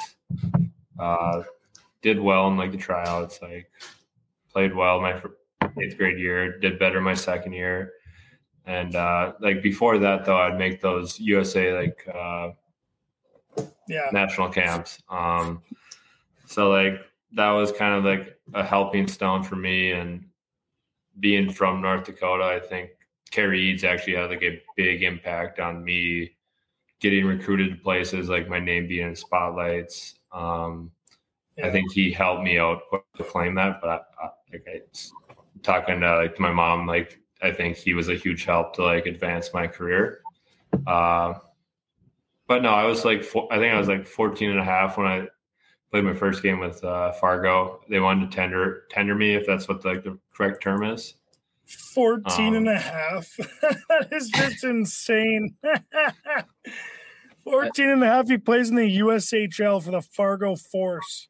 I still remember when that happened. I, I remember t- like who was this eight? I remember we played against Tom as an eighth grader for Devil's Lake, and there was all these rumblings like Devil's Lake's got this this stud eighth grader, and I remember we were all like, "Oh, he's not that good. He's just Devil's Lake." And then we go up there and play play Tom and the Firebirds, and uh, yeah, he was the real deal, taking her end to end against against Oh, a yeah. pretty damn good Central Knights team, and then I remember there was rumors he was going to be playing for the Force, and I mean we were all like Oh, dying yeah. for an opportunity to play junior hockey, let alone for the Force. And and here comes this eighth grade. Well, he's a ninth grader at this point, and he just is playing for the Fargo Force and like fitting in and doing well. And we're all like, "Fuck, this guy might actually be pretty damn good." Oh yeah, that was when like when he started playing for the Fargo Force, and he was playing like you watched him play some shifts, and he looked like pretty good out there. You're like, holy fuck, he can actually play. Um, I mean, I always knew that. I grew up playing with Tom in the summers and stuff, but uh, I don't know. That was it. That was a fucking. You got there quick. I mean, it was that was that was insane. And and Tom, I want you know, kind of going into your pro career too, and throughout your whole hockey career. Um, you know, even when you get to the Fargo Force, walk us through like your first fight you have in juniors, and you know you're a young kid, and you know you get in a fight in in the USHL, and you've kind of continued that throughout your hockey career to uh, drop the gloves every now and then whenever it's needed. So, um, walk us through your first fight and like where'd you get that mentality to fight? Um, was it taught by your dad, or was that were you always like that? Um, how'd you get into that? Um, honestly, like I, I remember my don't remember the fight at all. Remember how I did it though. I absolutely need a guy. Um, like really dirty play, no penalty. So Zach Astor and Reese, I think, comes up. He's like, "Look, "We're gonna go. We're gonna go." And then I like all I remember is like unbuckling like my cage, and like he had a cage on too, and we're like taking it off. And I remember dropping my mitts, and then all of a sudden just went black. So I was like, all right, no big deal. then, like, when you come out of the box, you're kind of calm down, like you can play the rest of the game, and like, but like no recall. And then like later that night, my face just kills. Like and I go watch the Oh, video of what happened. Like, I absolutely missed my first punch, and he just smacked me right in the face. I was like, all right, if that's the worst that's gonna like happen, like I don't remember what happens, and like I'm okay. It's not a big deal then. So I kind of like use that. Like I was like, all right, if I can take a punch, like I'll, I'll like keep doing it. Like someone really hurts me, like maybe like step away, like don't do it. But I always think like it's Yeah. like a necessity in the game. Um, it's a nice like way to show like your teammates you care about them. Um, not the toughest guy in the world, but like I'll I'll stand in there if I think it's like the right time to do it. Yeah. Um, I guess I'm not scared of it, but like it's never fun. Like let's Do you be s- honest. Oh, yeah. Do you still get that Yeah. same? Do you still get that same feeling where you kind of black out when you're in the fight, or is it, or is it one? Was that a first time thing, or is that just something that's kind of always like for you when you're in the moment? It's just kind of like a not really sure. You're just in it, throwing and taking whatever. Uh, yeah, no, like it's a definitely like you like I noticed the adrenaline spike now. I think the first time was like just shut everything off and like let's go. But like now if like I'm someone's asking me or like I'm asking someone, I can feel like the hairs on like my forearms and the back of my neck stand up like okay, like this like this is real like what are you gonna do? Like how are are you you, gonna are you, react? like, thinking about it a little bit, like yeah. you know, like I'm how how you're going into it now. You know how you're squaring up, like where you're trying to grab, or are you still just kind of going into it, just doing what you can? Um, I kind of look at the guy like before like things start going. Like I like I like to like size him up, like see what like I could like kind of potentially do, like what he could do. And then like I'll kind of get him at arm's length, see like where he like is lining up, and then all of a sudden like if he's got like a big reach, I'll try and like get him close. If I like know I'm bigger than him, I'll try and string him out. But other than that, like after the first punch is thrown, like kind of just going wild. Like Oh yeah. Just either you Yeah. either you're gonna get tagged or like you're gonna tag someone. So just kind of like that, just like that fight or flight. Like you're now you're in an actual war with someone, right? You're just like exactly. if you don't if you if you don't defend yourself or get them, they're gonna get you. You can't run and hide at that point. So No, and like you're never mad at the guy. Like it's Right. like when you're done, you're it's like, hey, good job. And like I think that's like the good part about it is like because you can be really pissed off and like go take a before you're break. before you're fucking mad at him, but after you're like, yeah you you go have beers with the guy after. it's so it's so funny how pissed you are before Adam, and but then after you're like, you kind of like the guy. You're like, hey, how's it going? Like, nice job. you gotta respect anyone that's willing to do it at that point. yeah. Yeah. Are uh, But- are there uh, any fights that you regret taking, or anybody who you just avoid if you see him on the ice? Uh, my very first fight, I got absolutely pounded uh, by Mitchell Morose. Um, Oh yeah. again, I again I hammered him from behind, and I was like, I was Mitch like, Mraz. this, this guy, he's like, we're going, and I slashed him right in the ankles. I was like, yeah, you want it? He's like, no, it's tough. And he's like, yeah, yeah, we're going, and he just dropped him, squared me up, and then his very first punch, like I know, just bloodied my eye.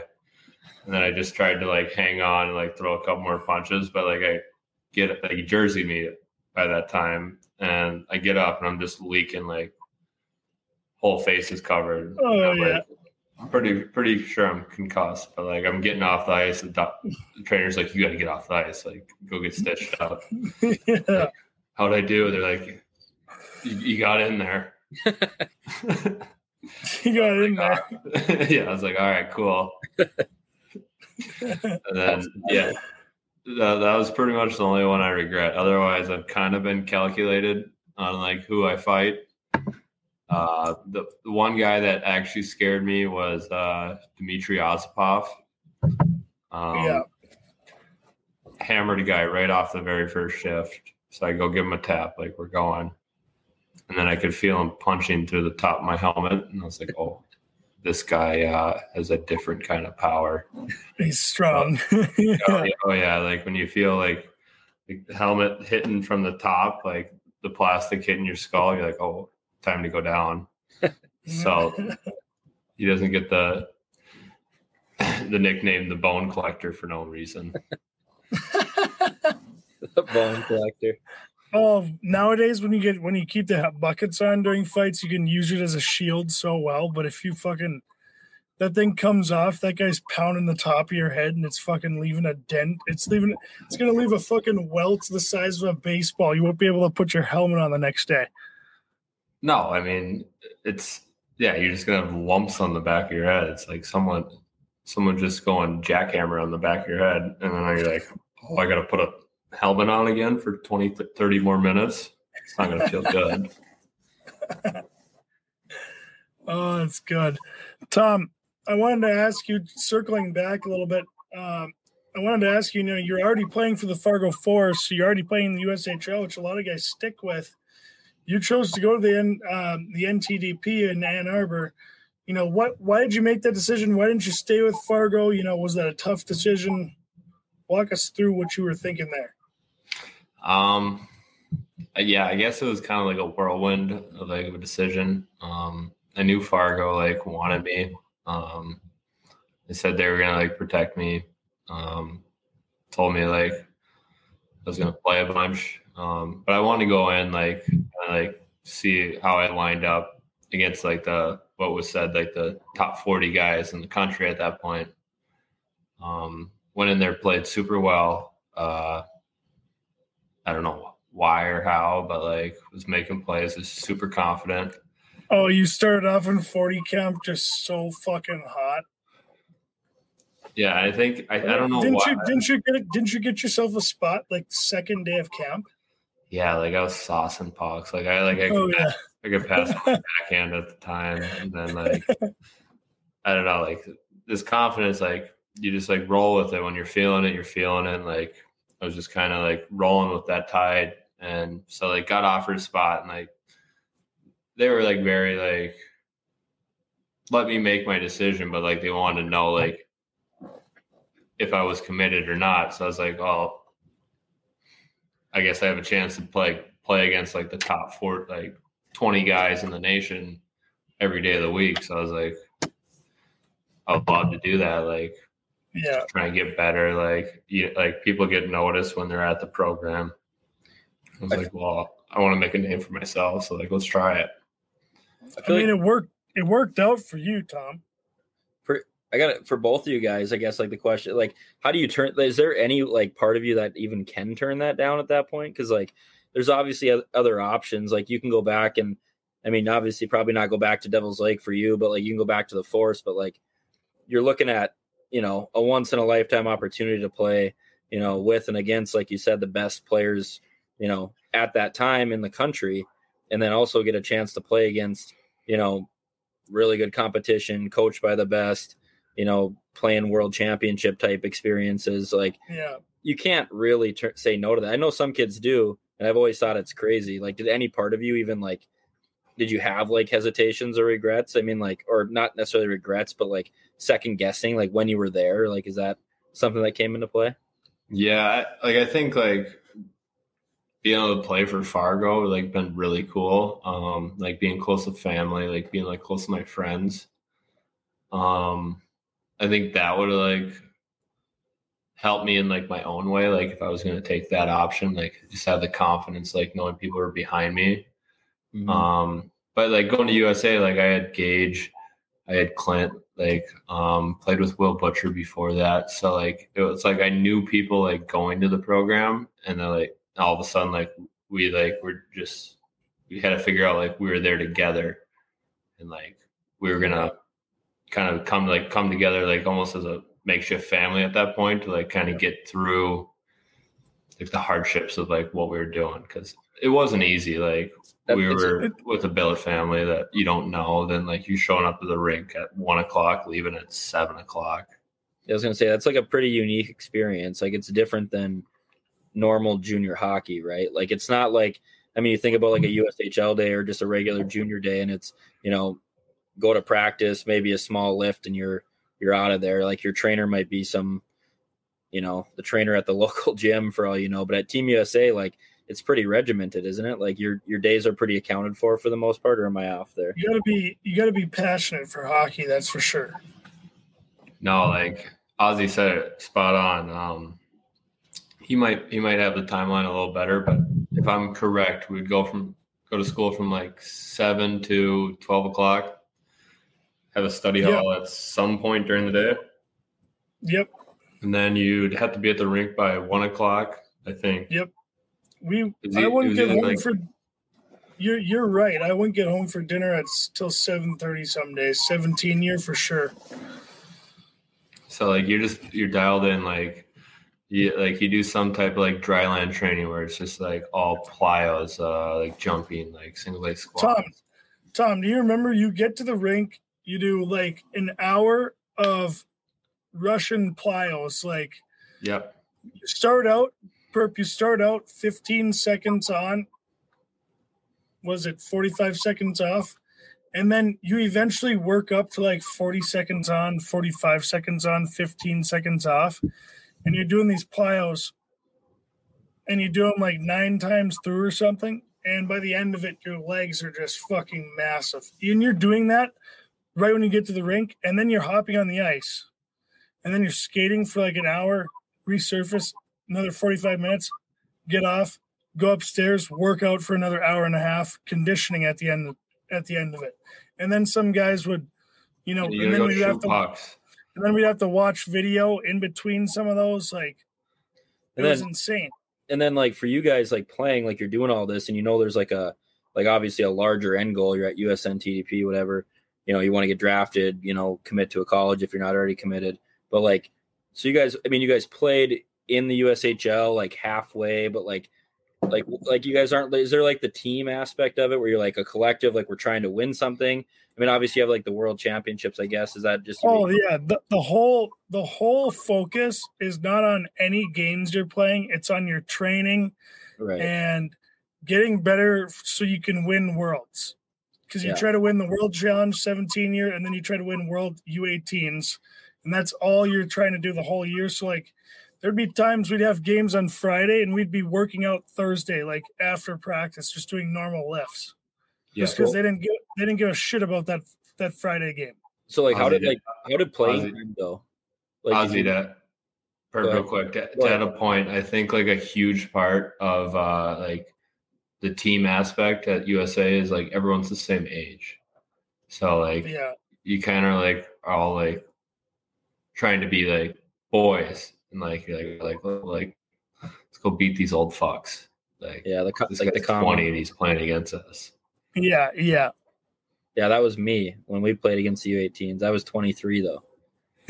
Yeah. Yeah. And I, like And I- I'd look at Purpur and I see he's an eighty nine. I'd be like, oh, I'm going right at this guy.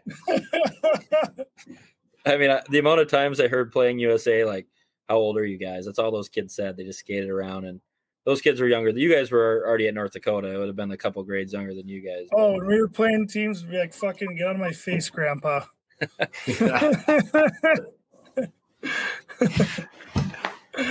oh man. Yeah, those were the uh those were tough days, but they're they're fun. Like Tom was saying, that the family aspect of it. We definitely felt like a fucking family. You know, you're going to you spend the whole every day together. You know, and after, even if you get a day off, you're going to fucking you know Nick's Pancakes or uh, Coney Island to get some brunch. So did they, they like? I was just gonna ask that question about about like. So when you guys are at USA, like, how does the playing time work? Do they like favor the top guys or guys that separate themselves, or is it like everyone gets a fair crack? Because it must be. I mean, if you're like on the back end of a lineup like that, when you're on like a Team USA, you got to be wondering like, you know, I'm with the best in the world, and am I missing out on development opportunities? Or is this Everyone, everyone gets a fair crack for the most part up until like some of the tournaments. Like Yeah. 18 year, we didn't take a few of the guys on the team to the tournament. We left them behind and took some of the 17s or someone else, like a guy like Tommy Vannelli, we called in from out of nowhere um, to play on our team. Run up Jack Uh, Eichel, like Yeah, we called you- up Jack you're a player, Eichel and gonna left behind the guy. But other so than like, at that, that point, it's at other that than- point you're trying to win, like when you go to those. Yeah. But otherwise, it's other than that, I mean, other than the power play, um, the power play, they put the best power play guys out there. They try to score on the power play. Other than that, it's pretty fair. I mean, they'll try to match lines, you know, like certain pairs of D men will be like, you know, the fourth or third pair, and, you know, that'll be recognizable. But um, for the most part, I mean, even if you're on the fourth pair, like third pair, you get decent minutes. Yeah. Which is which is a downside of being a really good player on that team because they don't, you know, they don't get those minutes they would in the USHL somewhere. Right. Well, that's what I was curious about because, like, I think I'm not even necessarily you guys, but just anyone like that has to be like the thought when you're there. Sometimes, like, you could be the guy always, right? Like, that's got to mm-hmm. be always in the back of your mind when you're playing on a team that's full of every single guy in that team could be a one power play guy, you know, top of the power play, or you know, main Oh, guy on like running the whole, you know, running the whole show. So I just was curious on a team like that where you're full of so much talent. It's got to be got to be an interesting dynamic. Perp, Perp, I look at a guy like Ian McCoshen. You see him go to Waterloo. Um, you see him running the power play, like being the number one guy. Like when you got like seven other guys that can play in your spot and like take over your spot, like you do become a little envious of it. Um, but you really don't know. Like you like you always say, like the grass is always greener on the other side. Right. So like Yeah. you you could say like that would be great but like when you're when you're in it like you don't really know the difference like because it could work out like you get to play with a guy like will butcher who's just going to feed you in the perfect one t spot all day and like hit you up back door That's where you like- were. That, that's where you were, Tom. I mean, you fucking drafted, you know, damn near almost went first round in NHL draft. You know, like oh you yeah were well- playing, you were playing better than Butch was. Well, like, yeah, that's just like that dumb confidence at that point. Like you don't really know what you're doing till you're doing it, and then like people start talking, and then you get a little nervous, and then there comes the drop. yeah, yeah, the slide actually is what they say. yeah. It's tough. But you know, like I think that honestly, like having like a hard time, like my second half of my 18 year, like kind of made me realize like Yeah. it's not a sprint. Like you can like kind of survive these things and like be better. Like That's true. you're not even if you're not playing well, like you can like You remember? still- You remember that? You remember that game? Was that was that you and Cliffy, or just Cliffy that went like dash six against like some? I it's think it like was like Slovenia. Yeah, it was like, yeah, it was like it was Youngstown. It was like minus six. Like I think I had one one off my visor, like two off my skates into my own net, and like I had like three turnovers. And then like all of a sudden I just went downhill. Just the, the questioning your existence game when you go home after one Like- of those, and you're like wondering why you're even playing the sport at that oh, point. oh, yeah. It was it was one of those like you watch the video and you're like, I don't really know if I can do this anymore. and it just like it, it it messed with me for like a couple months and like it affected my play, but I was like, I don't really know like what I did, like what I did wrong. It is it is it is crazy how like you know one it's a lot of times it's compounding, but like one one instance can really like set you back mentally. Like where where am I now? Like what do I got to do to fix this? When really it could have just been a one off night, but like sometimes things like that compound. It takes a while to get out of those things. Just from my own personal experience, I don't know if that's the same way you felt when those things would go. You know, start seem like they're snowballing downhill. It's like how do you Yeah. how do you find a way out of this? Like you try to stay confident and believe you can, but like it can it can it can really mess with you when you're going home weekend Yeah, after like, weekend, just not not quite understanding. How about how about the how, how about the time Tom and I were living together in Walsh Hall, living in fucking bunk beds with each other, and we're switching off games at the University of North Dakota. One of us scratched Friday, one of us playing, one of us scratched Saturday, one of us playing, and we're just you know, hey, good luck, fucking break a leg, buddy. You know, like. like it was fucking it was wild. we were Oh, still yeah. having a fuck, we were still having a fucking great time on the weekends though. Oh, I mean, like I'm not mad at you. Like I'm just No. mad at myself, and like I'm mad at the coaches. But like, Yeah. like, this, like this is my buddy. I was gonna say, what a dynamic to live with the guy that you're like bouncing in and out of the lineup with. Like, good luck to come home. Ozzo has an assist, and you're like, fuck, might not be in tomorrow because Ozzo played good. Yeah. Like, you know he's your guy. You, you're basically hope you're praying on, on his uh, downfall. Basically, you don't want him to actually play bad, but well, in your yeah, scenario, you you need them to You're- not do anything great, so you still go in there. And, I'm I just mean, there are- cheering for the other team's first line. yeah, Yeah, yeah. I mean, there, yeah, there are other times where Tom and I were in this lineup together, like guys injured or either guys scratched, and those were the fun ones because like we're both heading to the rink together. But like it was, it was such a funny dynamic. Like we're just like with each other every day of the week, and then game time, like one of us is just staying at home, like. Good luck, fellas. Like, see you there. Yeah, see you boys. isn't that the worst? Isn't that the worst? I don't. You guys probably weren't out of the lineup too much in your college career. I guess you're telling those stories, but isn't that the worst? When like everyone's getting ready for the game, they're tossing the suits on, and you're just like laying on the couch, like go get them It's tonight. terrible. Go get them tonight, Yeah. boys. You're just like sitting there, like I'll be over there in a couple hours to watch. Yeah, Text the updates about the score. might have a few beers. I'm gonna play some Xbox right now. So, yeah. oh, it's funny. Um, so Tom, obviously, you know, you, you committed to North Dakota early on. Um, obviously, there, there's really no doubt you're going to play for for North Dakota. When you get to campus, we always ask people this. You know, when you get to campus, um, obviously you have a vision. Um, you've probably visualized what college is going to be like at the University of North Dakota, playing for the Fighting Sioux. You know, um, when you get there, you know, does it live up to the hype? How do you feel? Like, what did you think when you arrived to the University of North Dakota campus? Oh, it's fucking sick. Oh, like you show like like being from like North Dakota, like you get to like go to UND and like kind of see like what it's all about. And like I was able to go on like a visit and didn't really get to do much, but like got to see a little bit of like what like the lifestyle's like and like see how the guys like we're kind of like a team. Um Yeah. but the first day, like we get in there, like I'm with Dewey, Murph, Stetch, LJ, you, and like Yeah. we know like we're all at. We didn't actually like Murph and Stetch right away because like Yeah. both they both had long ass mullets and we weren't sure dumb, what they were doing. Cana- dumb Canadians with long hair. Like, the fuck are these guys? Murph just wanted to drink a thirty rack every day at the rink. We weren't sure like what he's all about. Little we know he's the biggest beauty in the world.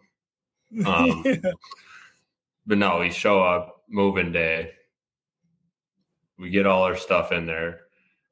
We get our futon set mm-hmm. up, get our TV set up, move around the desk. You're like, all right, now we're set. And then all all of a sudden, like the older guys invite us to the handheld, try and tell us to bring beer, and like we're like, all right, this is the first party, we're going. oh, yeah. Show up to that party, blows my mind. Like flip cup, I suck at flip cup. Ruined the Oh, whole yeah. day. But like just so jacked to be there. And then like Those- every week, those, wel- those welcome weekend parties were like, this is absolute insane. oh, it's just something you've never seen before, especially us coming Yeah. from the program. Like Yeah. we were we were drinking with the team like on a Tuesday, Dusky and Jordo like, hey, let's shotgun in the bathroom. And it's like Yeah. Thanks. In the summer, in the summer leading up to school, we're like, we signed, so we have to work out there all summer, and we're just like heading to the hill, like, hey, boys, like, we're having a few over at the hill. Like, you should probably get over here. And we're like, fuck, we gotta go. it was like Yeah, a Wednesday or Tuesday. So then we're all working out hungover the next day, like, just all like chirping each other, like, what? You can't fucking battle through it. like, Yeah, Dusky's telling you like this is gonna be a sick party tonight. You're like, all right, sit. Like, all right, I'm all in. it's just No, it's just it's just him like funneling thirty beers in front of you and like telling you to clean up the garbage. but like no, every every week it got better and better because you get you got more comfortable like at Yeah. school. Like if you got your like school dialed in, everything was really easy to like go through. And that was Oh, kind of like a problem for us for a little bit, but we got it dialed in after yeah. just a little slap on the wrist by Hack. we were we were the only class only sophomore class that had to that all had to go to study hall together Sophomore year, sophomore year yeah they wouldn't let us do it at the rink. We had to go to the Hyslop. Ugh. we had to check in our times just because we were the dumbest class in history. You guys looking at he's looking at Murph and Stetch. Hakstol's looking at Murph and Stetch, asking us all about our classes in the weight room. Murph and Stetch have an absolute F in this class. It's like 75% of the way done. And Hack's like, Murph Stetch, how you guys doing in this class? I can't, can't remember the name of it. And they're like, good. Yeah, it's good. He's like, oh, you, you guys are good? Yeah, you, you, you're doing well? They're like, yeah, it's good. Doing well. It's good. Good. He knows Good, the whole time. He knows the whole time they have like a 35% in the class. No, it was like ten percent. Like they couldn't, they couldn't even salvage it. Oh, that was so funny. The best part is we asked them like after like how you guys actually doing it. He's like, oh, we're failing. and they just probably thought like no, they had no idea they could. yeah. They thought Hack couldn't see their grades. Like, are they fucking serious? He's paying for it. Tom, Tom, you got to tell a story. So this is one of Tom's best college stories, I think, just that we could tell on the podcast at least. Um, so it's after the season, you know, and and after the season, all the all the seniors at the time, we were going to be, I think we were going to be juniors. All the seniors at the time had graduated, so all the captains had graduated. We didn't have a captain, but we were doing like spring workouts after the season, and Tom, Tom and LJ, Tom taped a C onto his workout jersey or shirt, and LJ taped an A on, and it was during Spring Fest or whatever they call it. Tom fucking in walks Hakstol to tell us, like when we were like warming up kind of thing. In walks Hakstol to tell us all, like, we can't go to Spring Fest. Like, we're staying home. Like, he doesn't want anyone getting in trouble. So he's telling us all this stuff. And he sees Tom's fucking shirt with the C on it. and he's like, he's like, he's like joking around. Like, everyone's like happy. He's joking around, like, oh, Tomer, see your captain. You want to tell the boys uh, no shenanigans tonight? All right, let me take over from here. like you- you're you're skewing the story. Like I got a C strapped on my shirt. I don't know by who. I didn't do it myself. And I didn't like do it myself. LJ and Murph both had A's, and like I, I Murph, forgot. I think I I think think- Murph had actually a K on his yeah, backwards Yeah. K, the reverse K. and he was standing like behind everyone. But yeah, hack rolls it like we're having a great lift. Like it's we're buzzing, like we're ready for Spring Fest. Um Hack walks in, he's like joking around, like smiling. I think he actually was like dapping guys up, like you know, he was. He was these. happy. He was happy. and like, like he bring, brings everyone in. And he's like, "I see you're the captain now." And I'm like, "Hell yeah!" He's like, "So you like Spring Fest? Like no one's drinking." He's like, "What do you think?" I'm like, "Well, boys, what do you think? Like, work for you?" And he goes, "No, doesn't fucking work for you." He's like, "We're not drinking." like oh, he, yeah. He he absolutely spit. flipped the switch and freaked on Tom.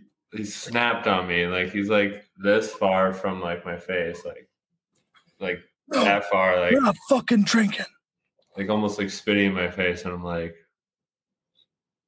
well what do you think like to the boys And this is May, right? So do you think this he is this is may yeah do you think he like came in there with like the mentality that I'm gonna like make sure they know, or does do you think that the C pissed him off? I don't know. I think like he was la- he was happy. He was laughing. Like he was like telling jokes and like I don't know. It was just a it was a flip of the switch.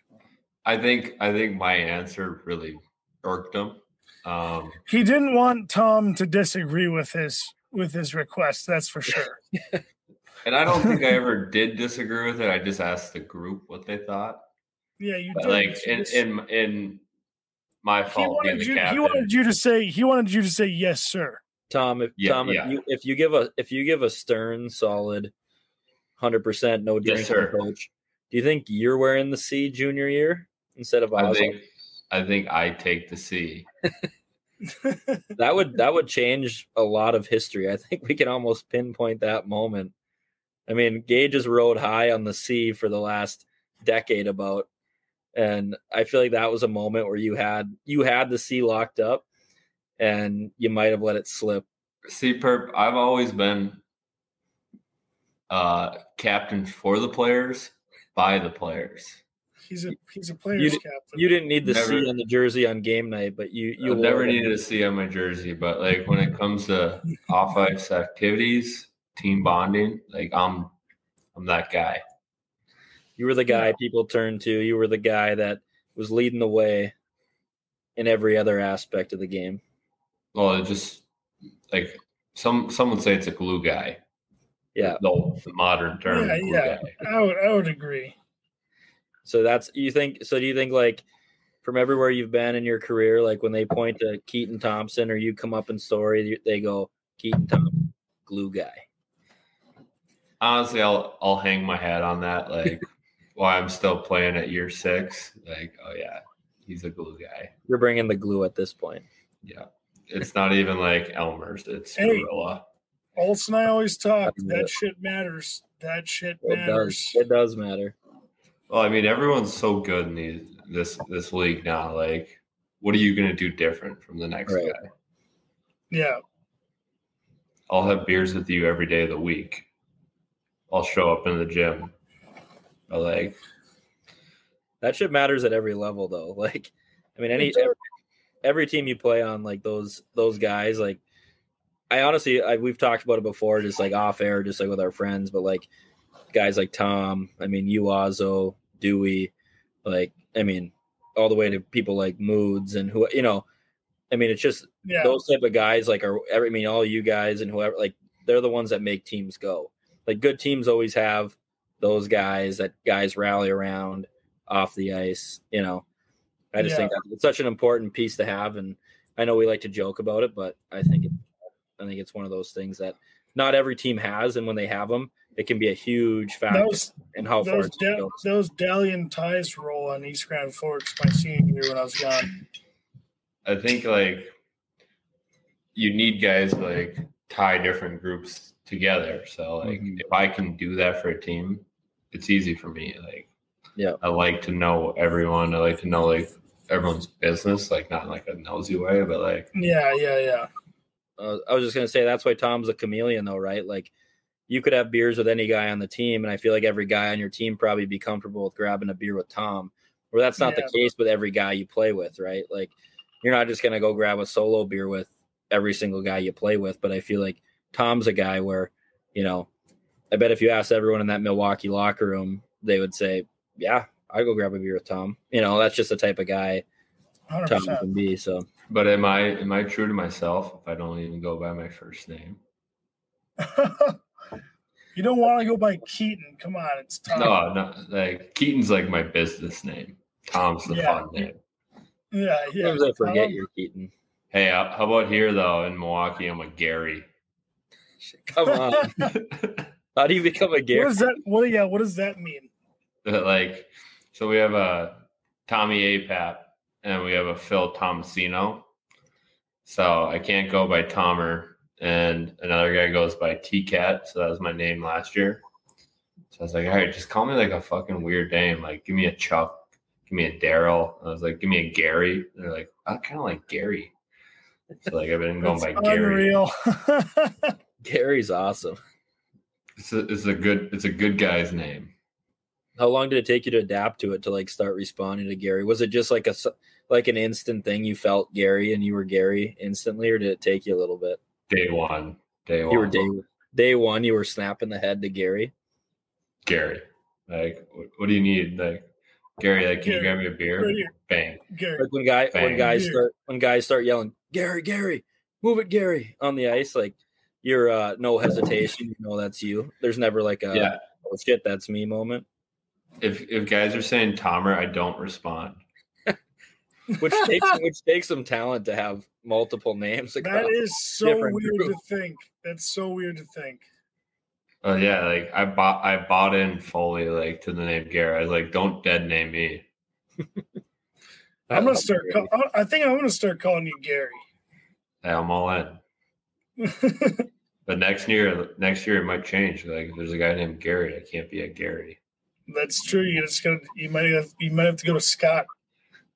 Oh, Scott. Scott's a serious name though. Like might be a Yeah. name. Oh yeah.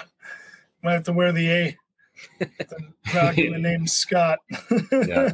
That's a huge step though, rocking an A. I And don't then know you can ready. you can you can always be Scotty at the billiards table. About our uh, our D coach name is Scott Ford. This guy is the mayor of Milwaukee. Is he actually? That's sick. He might be one of the coolest guys I've met. Like he runs the city.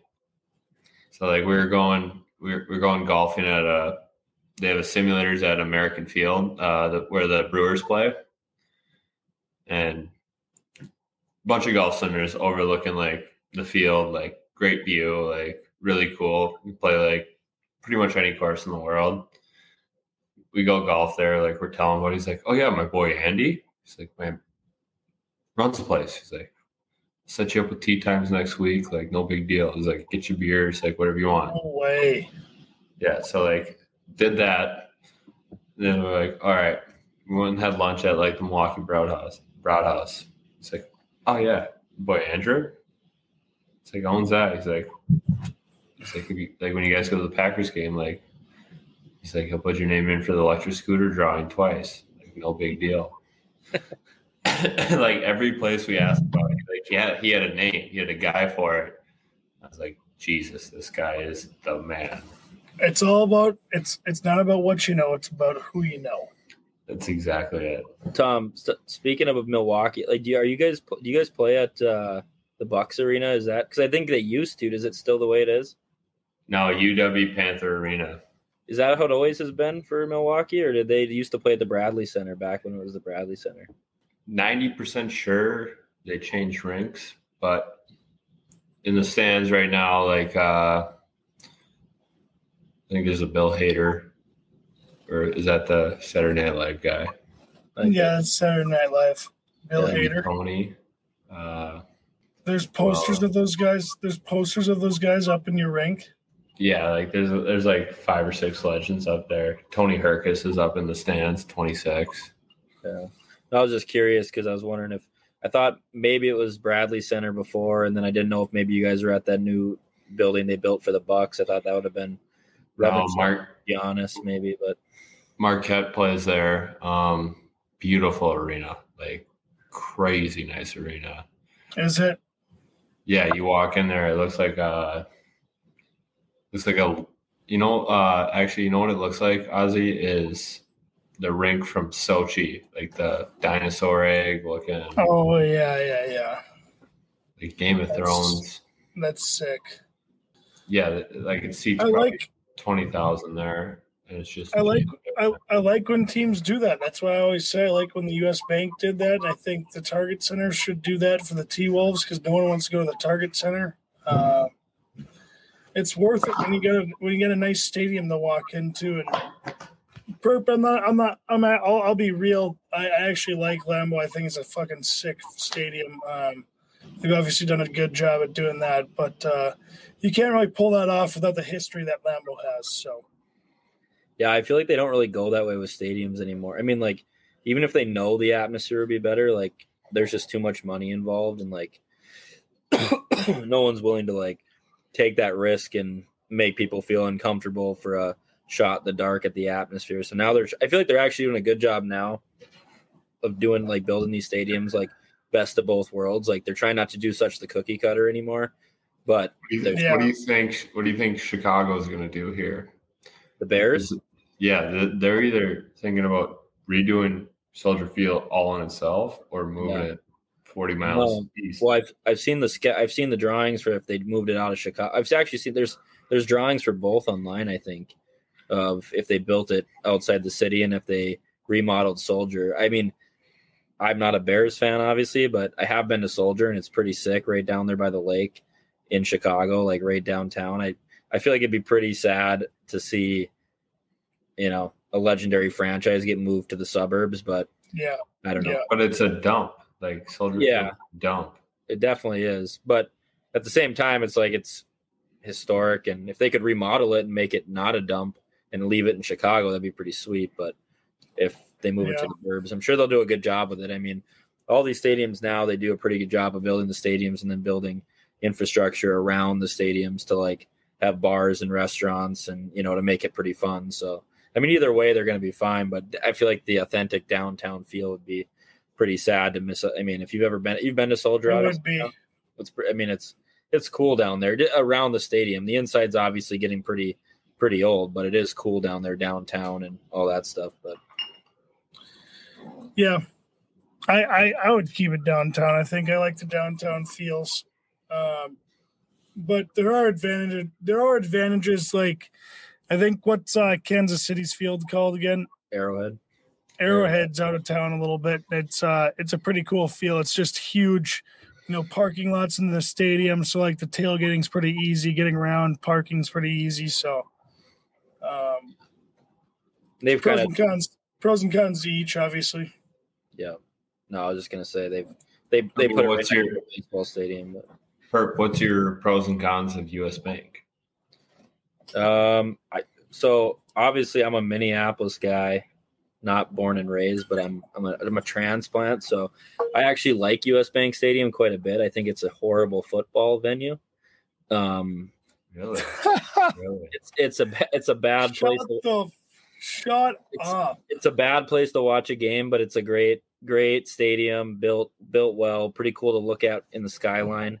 I think they've done a good job in Minneapolis, but yeah, you go into the bank, you don't really feel much in there. You feel like I feel like the dome had a little more atmosphere, honestly, but um, no, I, I- Yeah, no. the, Metro, the all- Metrodome was nice. I, I all love joke- the Metrodome was sick. all jokes aside, U.S. Bank is pretty pretty nasty for an. I mean, as well as you could probably build an indoor stadium. Like you don't really feel like you're like trapped Yeah. in a dome in there. Yeah, You know, like you don't feel like it's just like. I mean, like the dome sure. or like any other indoor stadium, the bank is pretty pretty sweet. Those big doors open and you got the glass the gl- glass rooftop and for you know sure. you run into a lot of clowns and that glass door, that big glass door that opens to it costs a hundred million dollars. yeah, and then the bird and then how many birds did it kill? That was what they don't always talk about. It's nuts. Honestly, Sick, I the bird population's way over overdone. Yeah, it's it's way it's way too high. We need to actually kill some of them off. I'm pretty sure that was like a real thing. Like there was like thousands and thousands of birds that died hitting the hitting the glass at US Bank. Yeah. Don't don't make me talk about the, what they said about Lambeau. I, like- I wouldn't mind hearing it, but I don't know if it's for this pod, but I would like to hear it. The groundhogs you guys killed laying on that beautiful prairie. What was it? A million? A million groundhogs. that is actually so messed up, Perp. You're you're fucked. You can feel it too, can't you? When you're at Lambeau. Yeah, I actually could feel it. Bones rattling. Yeah, when the crowd gets rocking at Lambeau, it does feel, feel like some bones are rattling. It was electric. I actually can't wait for you guys to play the Lions next week. Yeah, because I mean is that game at is that game at home or away? That's at Lambeau. I'm I'm in uh, I'm in negotiations to try and make my way there right now. I'm in a little bit of a conundrum, but I'd like to be there because that Yeah. would be the only Packer. I mean, it's not technically a playoff game, but it's uh it is a playoff game because it's they're now officially in win or go home. So I mean, it's the Yeah. first round of the playoffs for the Packers technically. So I've been trying to work my way over there, but I don't think it's going to happen, unfortunately, due to some some stuff I have to take care of. My son. Yeah, yeah. Hey, you makes could drop you could drop Lou off in Milwaukee, head up to the game. You think you and Grace could handle him for a day and night? You know, it's there's only like a small gap in the patio. It's not a big deal unless he knows how to unhinge He a won't. lock. He's got a good He size. I don't think he's getting. He won't get through there. Come on. No. Especially if I bungee cord the door. Like yeah. He'd never All you, gotta, all you gotta do is bungee cord the door. yeah, it's easy. You guys honestly should be worried though. I got a my favorite gift at Christmas was a putting mat, and I've uh, Oh, so you're getting dialed in, eh? I've spent hundred putts a day, like rid- religiously a day, making a putt. I'm about forty percent right now. Ozzo, have you ever talked about the Kitschy Cup on this podcast? Um, yeah, I have a little bit coming back from it. Um, the stories, yeah. So the the the the religious listeners are familiar with the Kitschy Cup for sure. You almost got to uh, start. You almost got to start advertising it week to week on this on this pod, and really true. pump up where we're trying to get this cup to go with viewership and followers uh, at the Kitschy Cup on Instagram. Um, it's a great, uh, great follow. We have um, it's a great We cup should- amongst friends. We should have the cup by an advertisement. Yeah, we should. How much? How much what- you guys charging these days? What does the committee have for me for uh, advertising?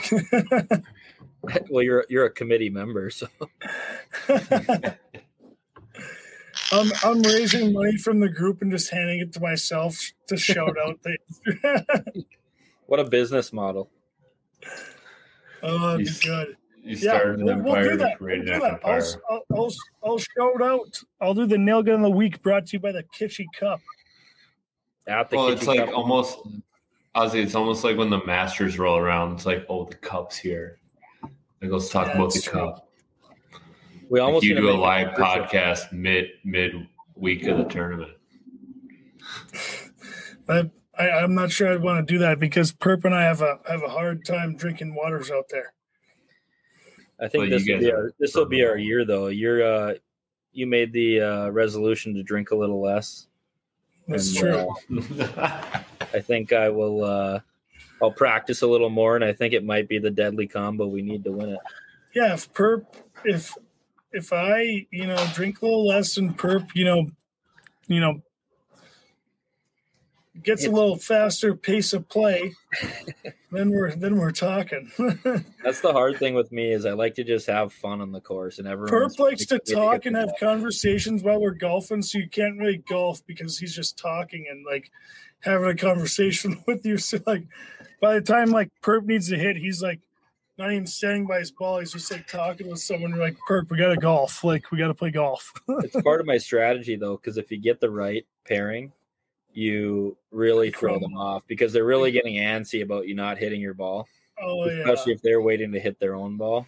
So it, it is a bit of strategy, but yeah, I could probably be faster on the rate of play, but I don't think it would uh, make me a good golfer if I was. No, I actually enjoy your rate of play. It makes it makes for a funny conversation because the other team always hates it. per, do you, per question for you. Yeah. Do you think the Johnson Thompson pairing is the hardest to play against throughout the tournament? Um, I think you 'Cause A, guys. What's what are you gonna say? bull- we'll bullshit with you, and B, we'll all drink you.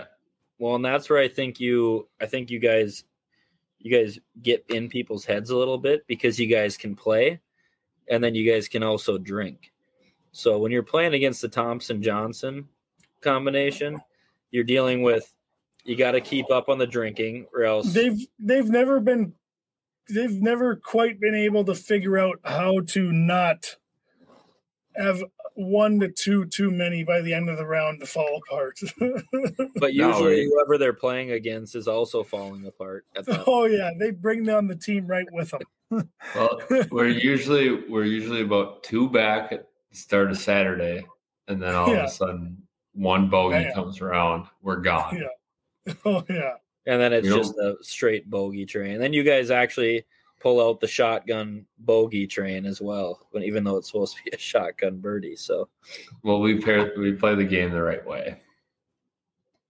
yeah, you guys are honorable, honorable. You guys, uh, you guys, you guys will shotgun. You guys will shotgun four teams that won't, aren't willing to shotgun. Some guys aren't willing to shotgun, which I won't even say that. I would just say like sometimes you got to find a rhythm, and then when you're out of rhythm, you got to find it again. That's true. You Yeah. almost got. You almost Wise got to. you, if you almost got to cross the line, both lines to get back over the other line, if that makes sense.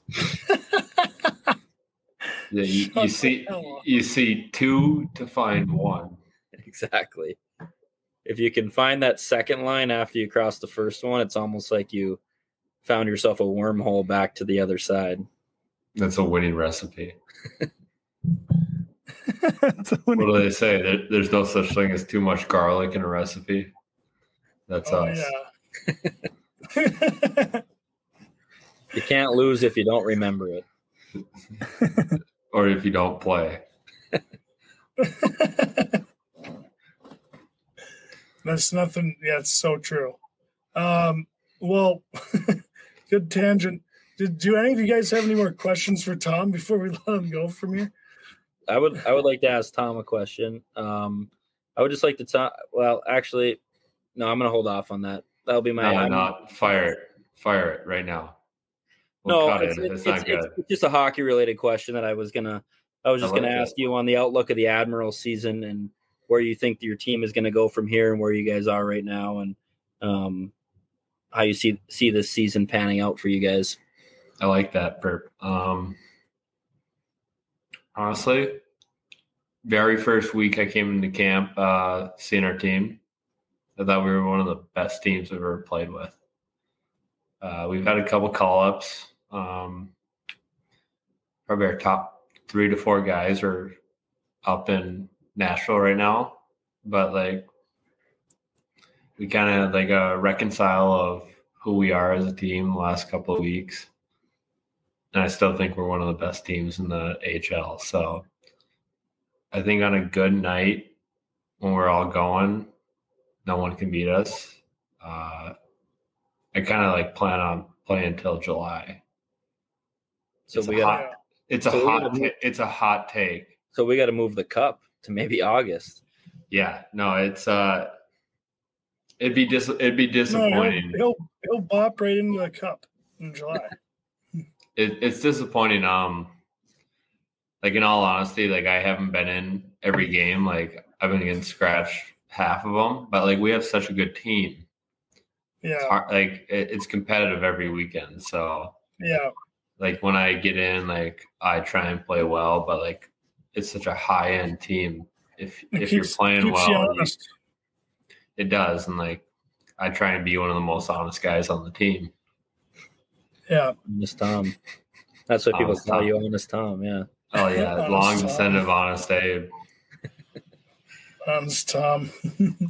No, that's awesome, Tom. I uh, I hope you guys uh, hope you guys are able to bring home a Calder to Milwaukee. I would uh, I might pop down there for a for a night if you guys do, and then it'd be fun to maybe even get the Calder out to the Kitschy Cup even and get the boys around it. Um, You know, yeah, you know- Tom.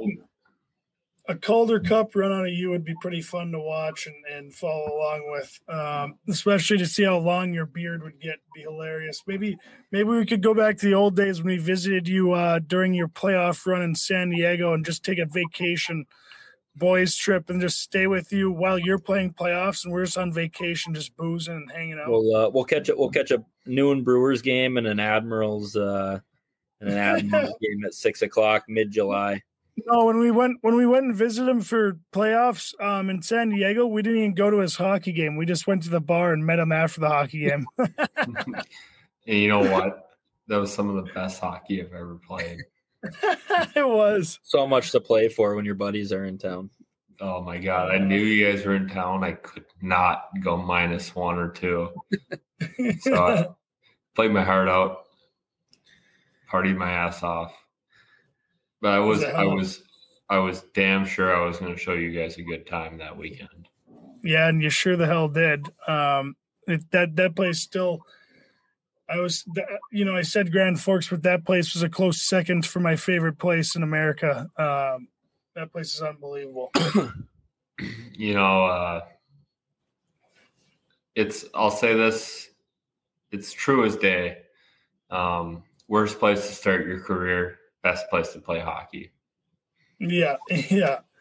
Got to go from San Diego, the best place ever, to like anywhere else. You can go anywhere else, and it's going to be a little worse. So, Yeah, I always, Um, always thought that with you and Dewey both starting your careers on the West Coast. Like, I mean, odds are you're not going to play all however many years you play in one spot, and if once you leave those spots, it's not going to get much better than San Diego and Hermosa Beach. Like Yeah. those are those are about as good as it gets. I was always envious of you guys when you were there, but it made it made it fun to come visit. So It's like it's kind of like to take it to an extreme extent. It's like you know, just you know, you're used to you know drinking and you know maybe smoking weed on the weekends here and there, and then all of a sudden you just bam, you just hammer some meth, and now all of a sudden like you're just a meth user and you got to go back to just drinking and smoking weed.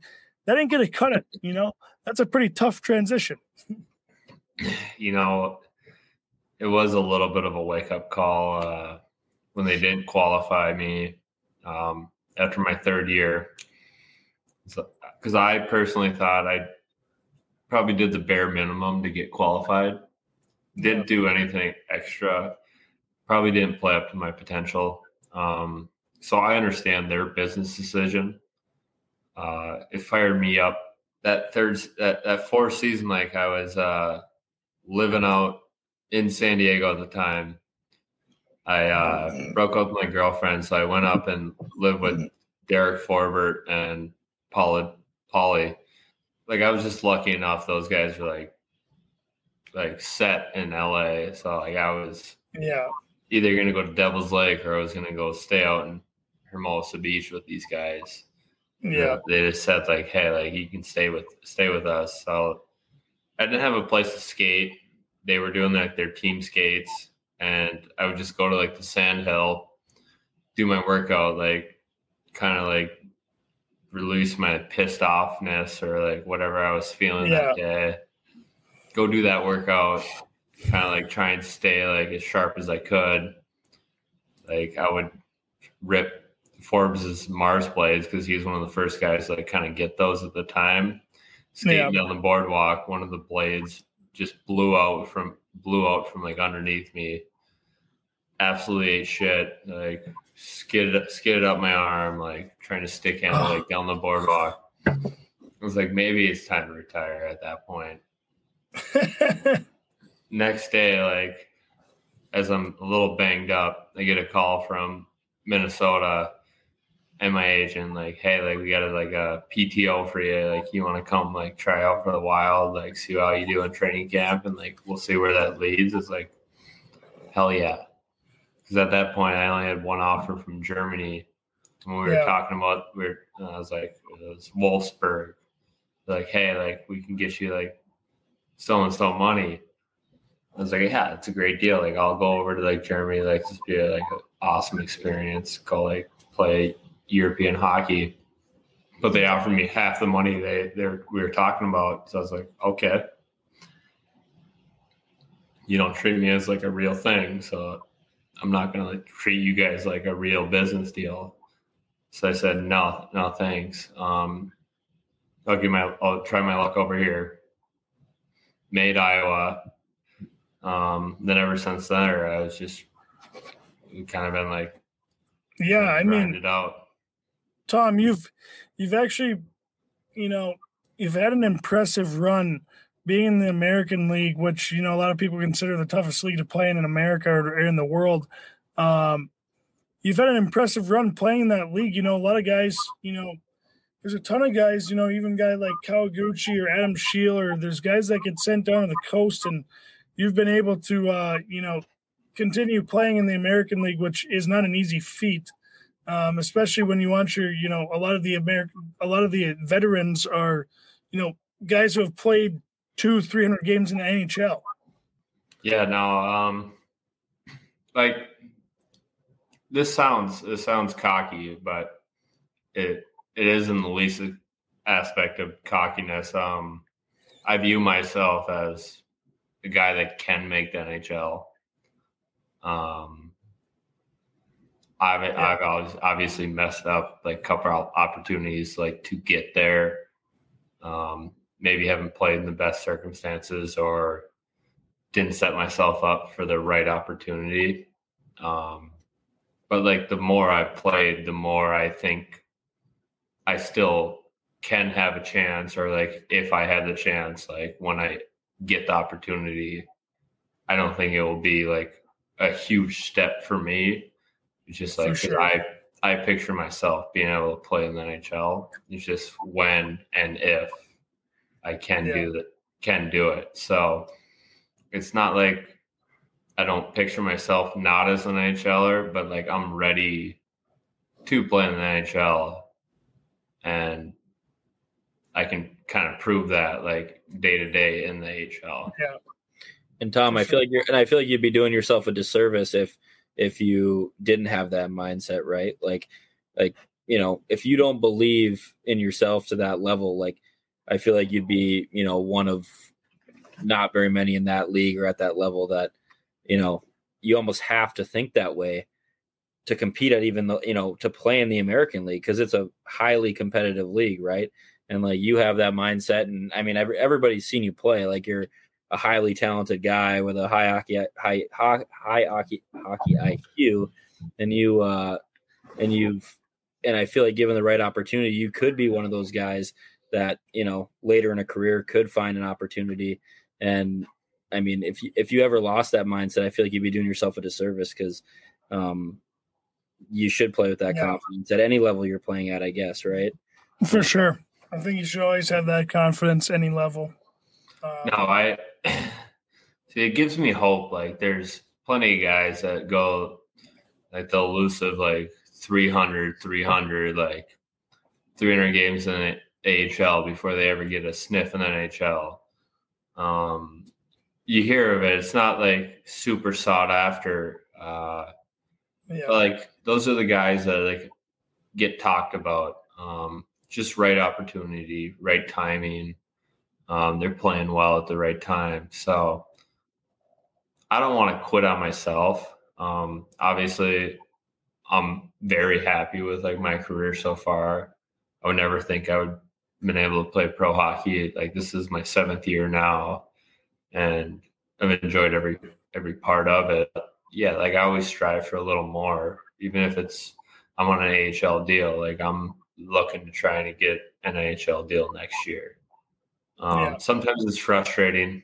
It's very it's like it's a very frustrating game for sure. Uh, you're always disappointing yourself after the season, no matter how well you do. But like I'm always excited to see the guys. Like even if you're going into a new team, like you get to meet new guys. You get to meet like a bunch of beauties every year.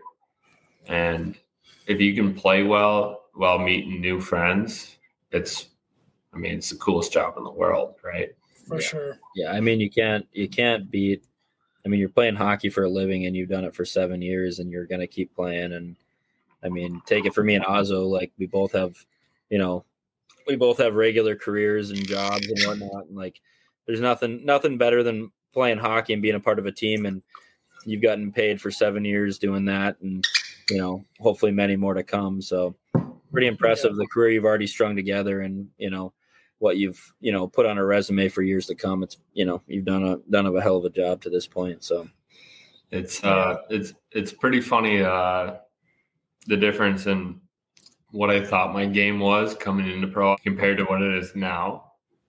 Oh yeah. Like I, I honestly thought I was a skill guy coming into pro hockey. You've had to adjust the game and just play a different role just to fit in with the team, you know, because there's not always those spots and those certain roles. Yeah, for sure. Like I can honestly go back to North Dakota when me and Gage were, were battling for a spot. It's just like play predictable, play responsible. You earn Yeah. that spot, you get your spot, you get a little comfortable in that spot, then you can kind of expand. And like all of a sudden, like when you're expanding like your game, you're trying new things. So you always like want to like be better than you were last game. But sometimes like not being noticed is the best thing for your game. Mm-hmm. Yeah. yeah, especially for defensemen, right? Like as much as you want to be, you know, It's like when you think you're okay. So you like you're never comfortable, but like when you can feel comfortable, you can get into a routine and kind of people like know what you're gonna bring. It's a That's why it'd be s- Glad to that's be why in. it'd be so it'd be so easy to be like Patrick Kane or Sidney Crosby or Alex Ovechkin just because like those guys are not worried about playing. You know, like they're worried about scoring two goals instead of one. Yeah, for sure. And that's that's that's where like I I respect those guys because they play at such a high level every day. And then like it's tiered, like it's tiered. Like you got those guys, and then you got like your second liners, third liners, like Yeah. your Nic Dowd is like you guys that are there every day. Yeah. And then you got guys like Paul LaDue. Like, I mean, Stetchy's like a every day in the NHL, but like For the sure. guy shows he shows up every day. You can't Yeah. take him out of the lineup because he's good. Yeah. And like that's the one, that's the one spot you want to be in. Like why like why Yeah. can't, why can't we take this guy out out of the lineup? He's like, well, he, he's there every day. He's a good has a great attitude, and like he competes.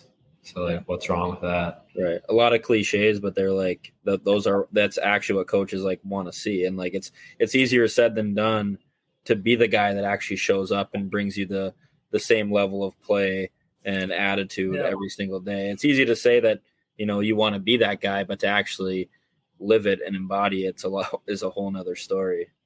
Oh yeah. No, it is it is exhausting. Like, don't get me wrong. Um, like when I show up to work, I- I'm gonna have a smile on my face. I'm gonna be the guy like guys can talk to. Like, oh, like what's going on? Like, what's the problem? Like, you feeling good? You ready to go?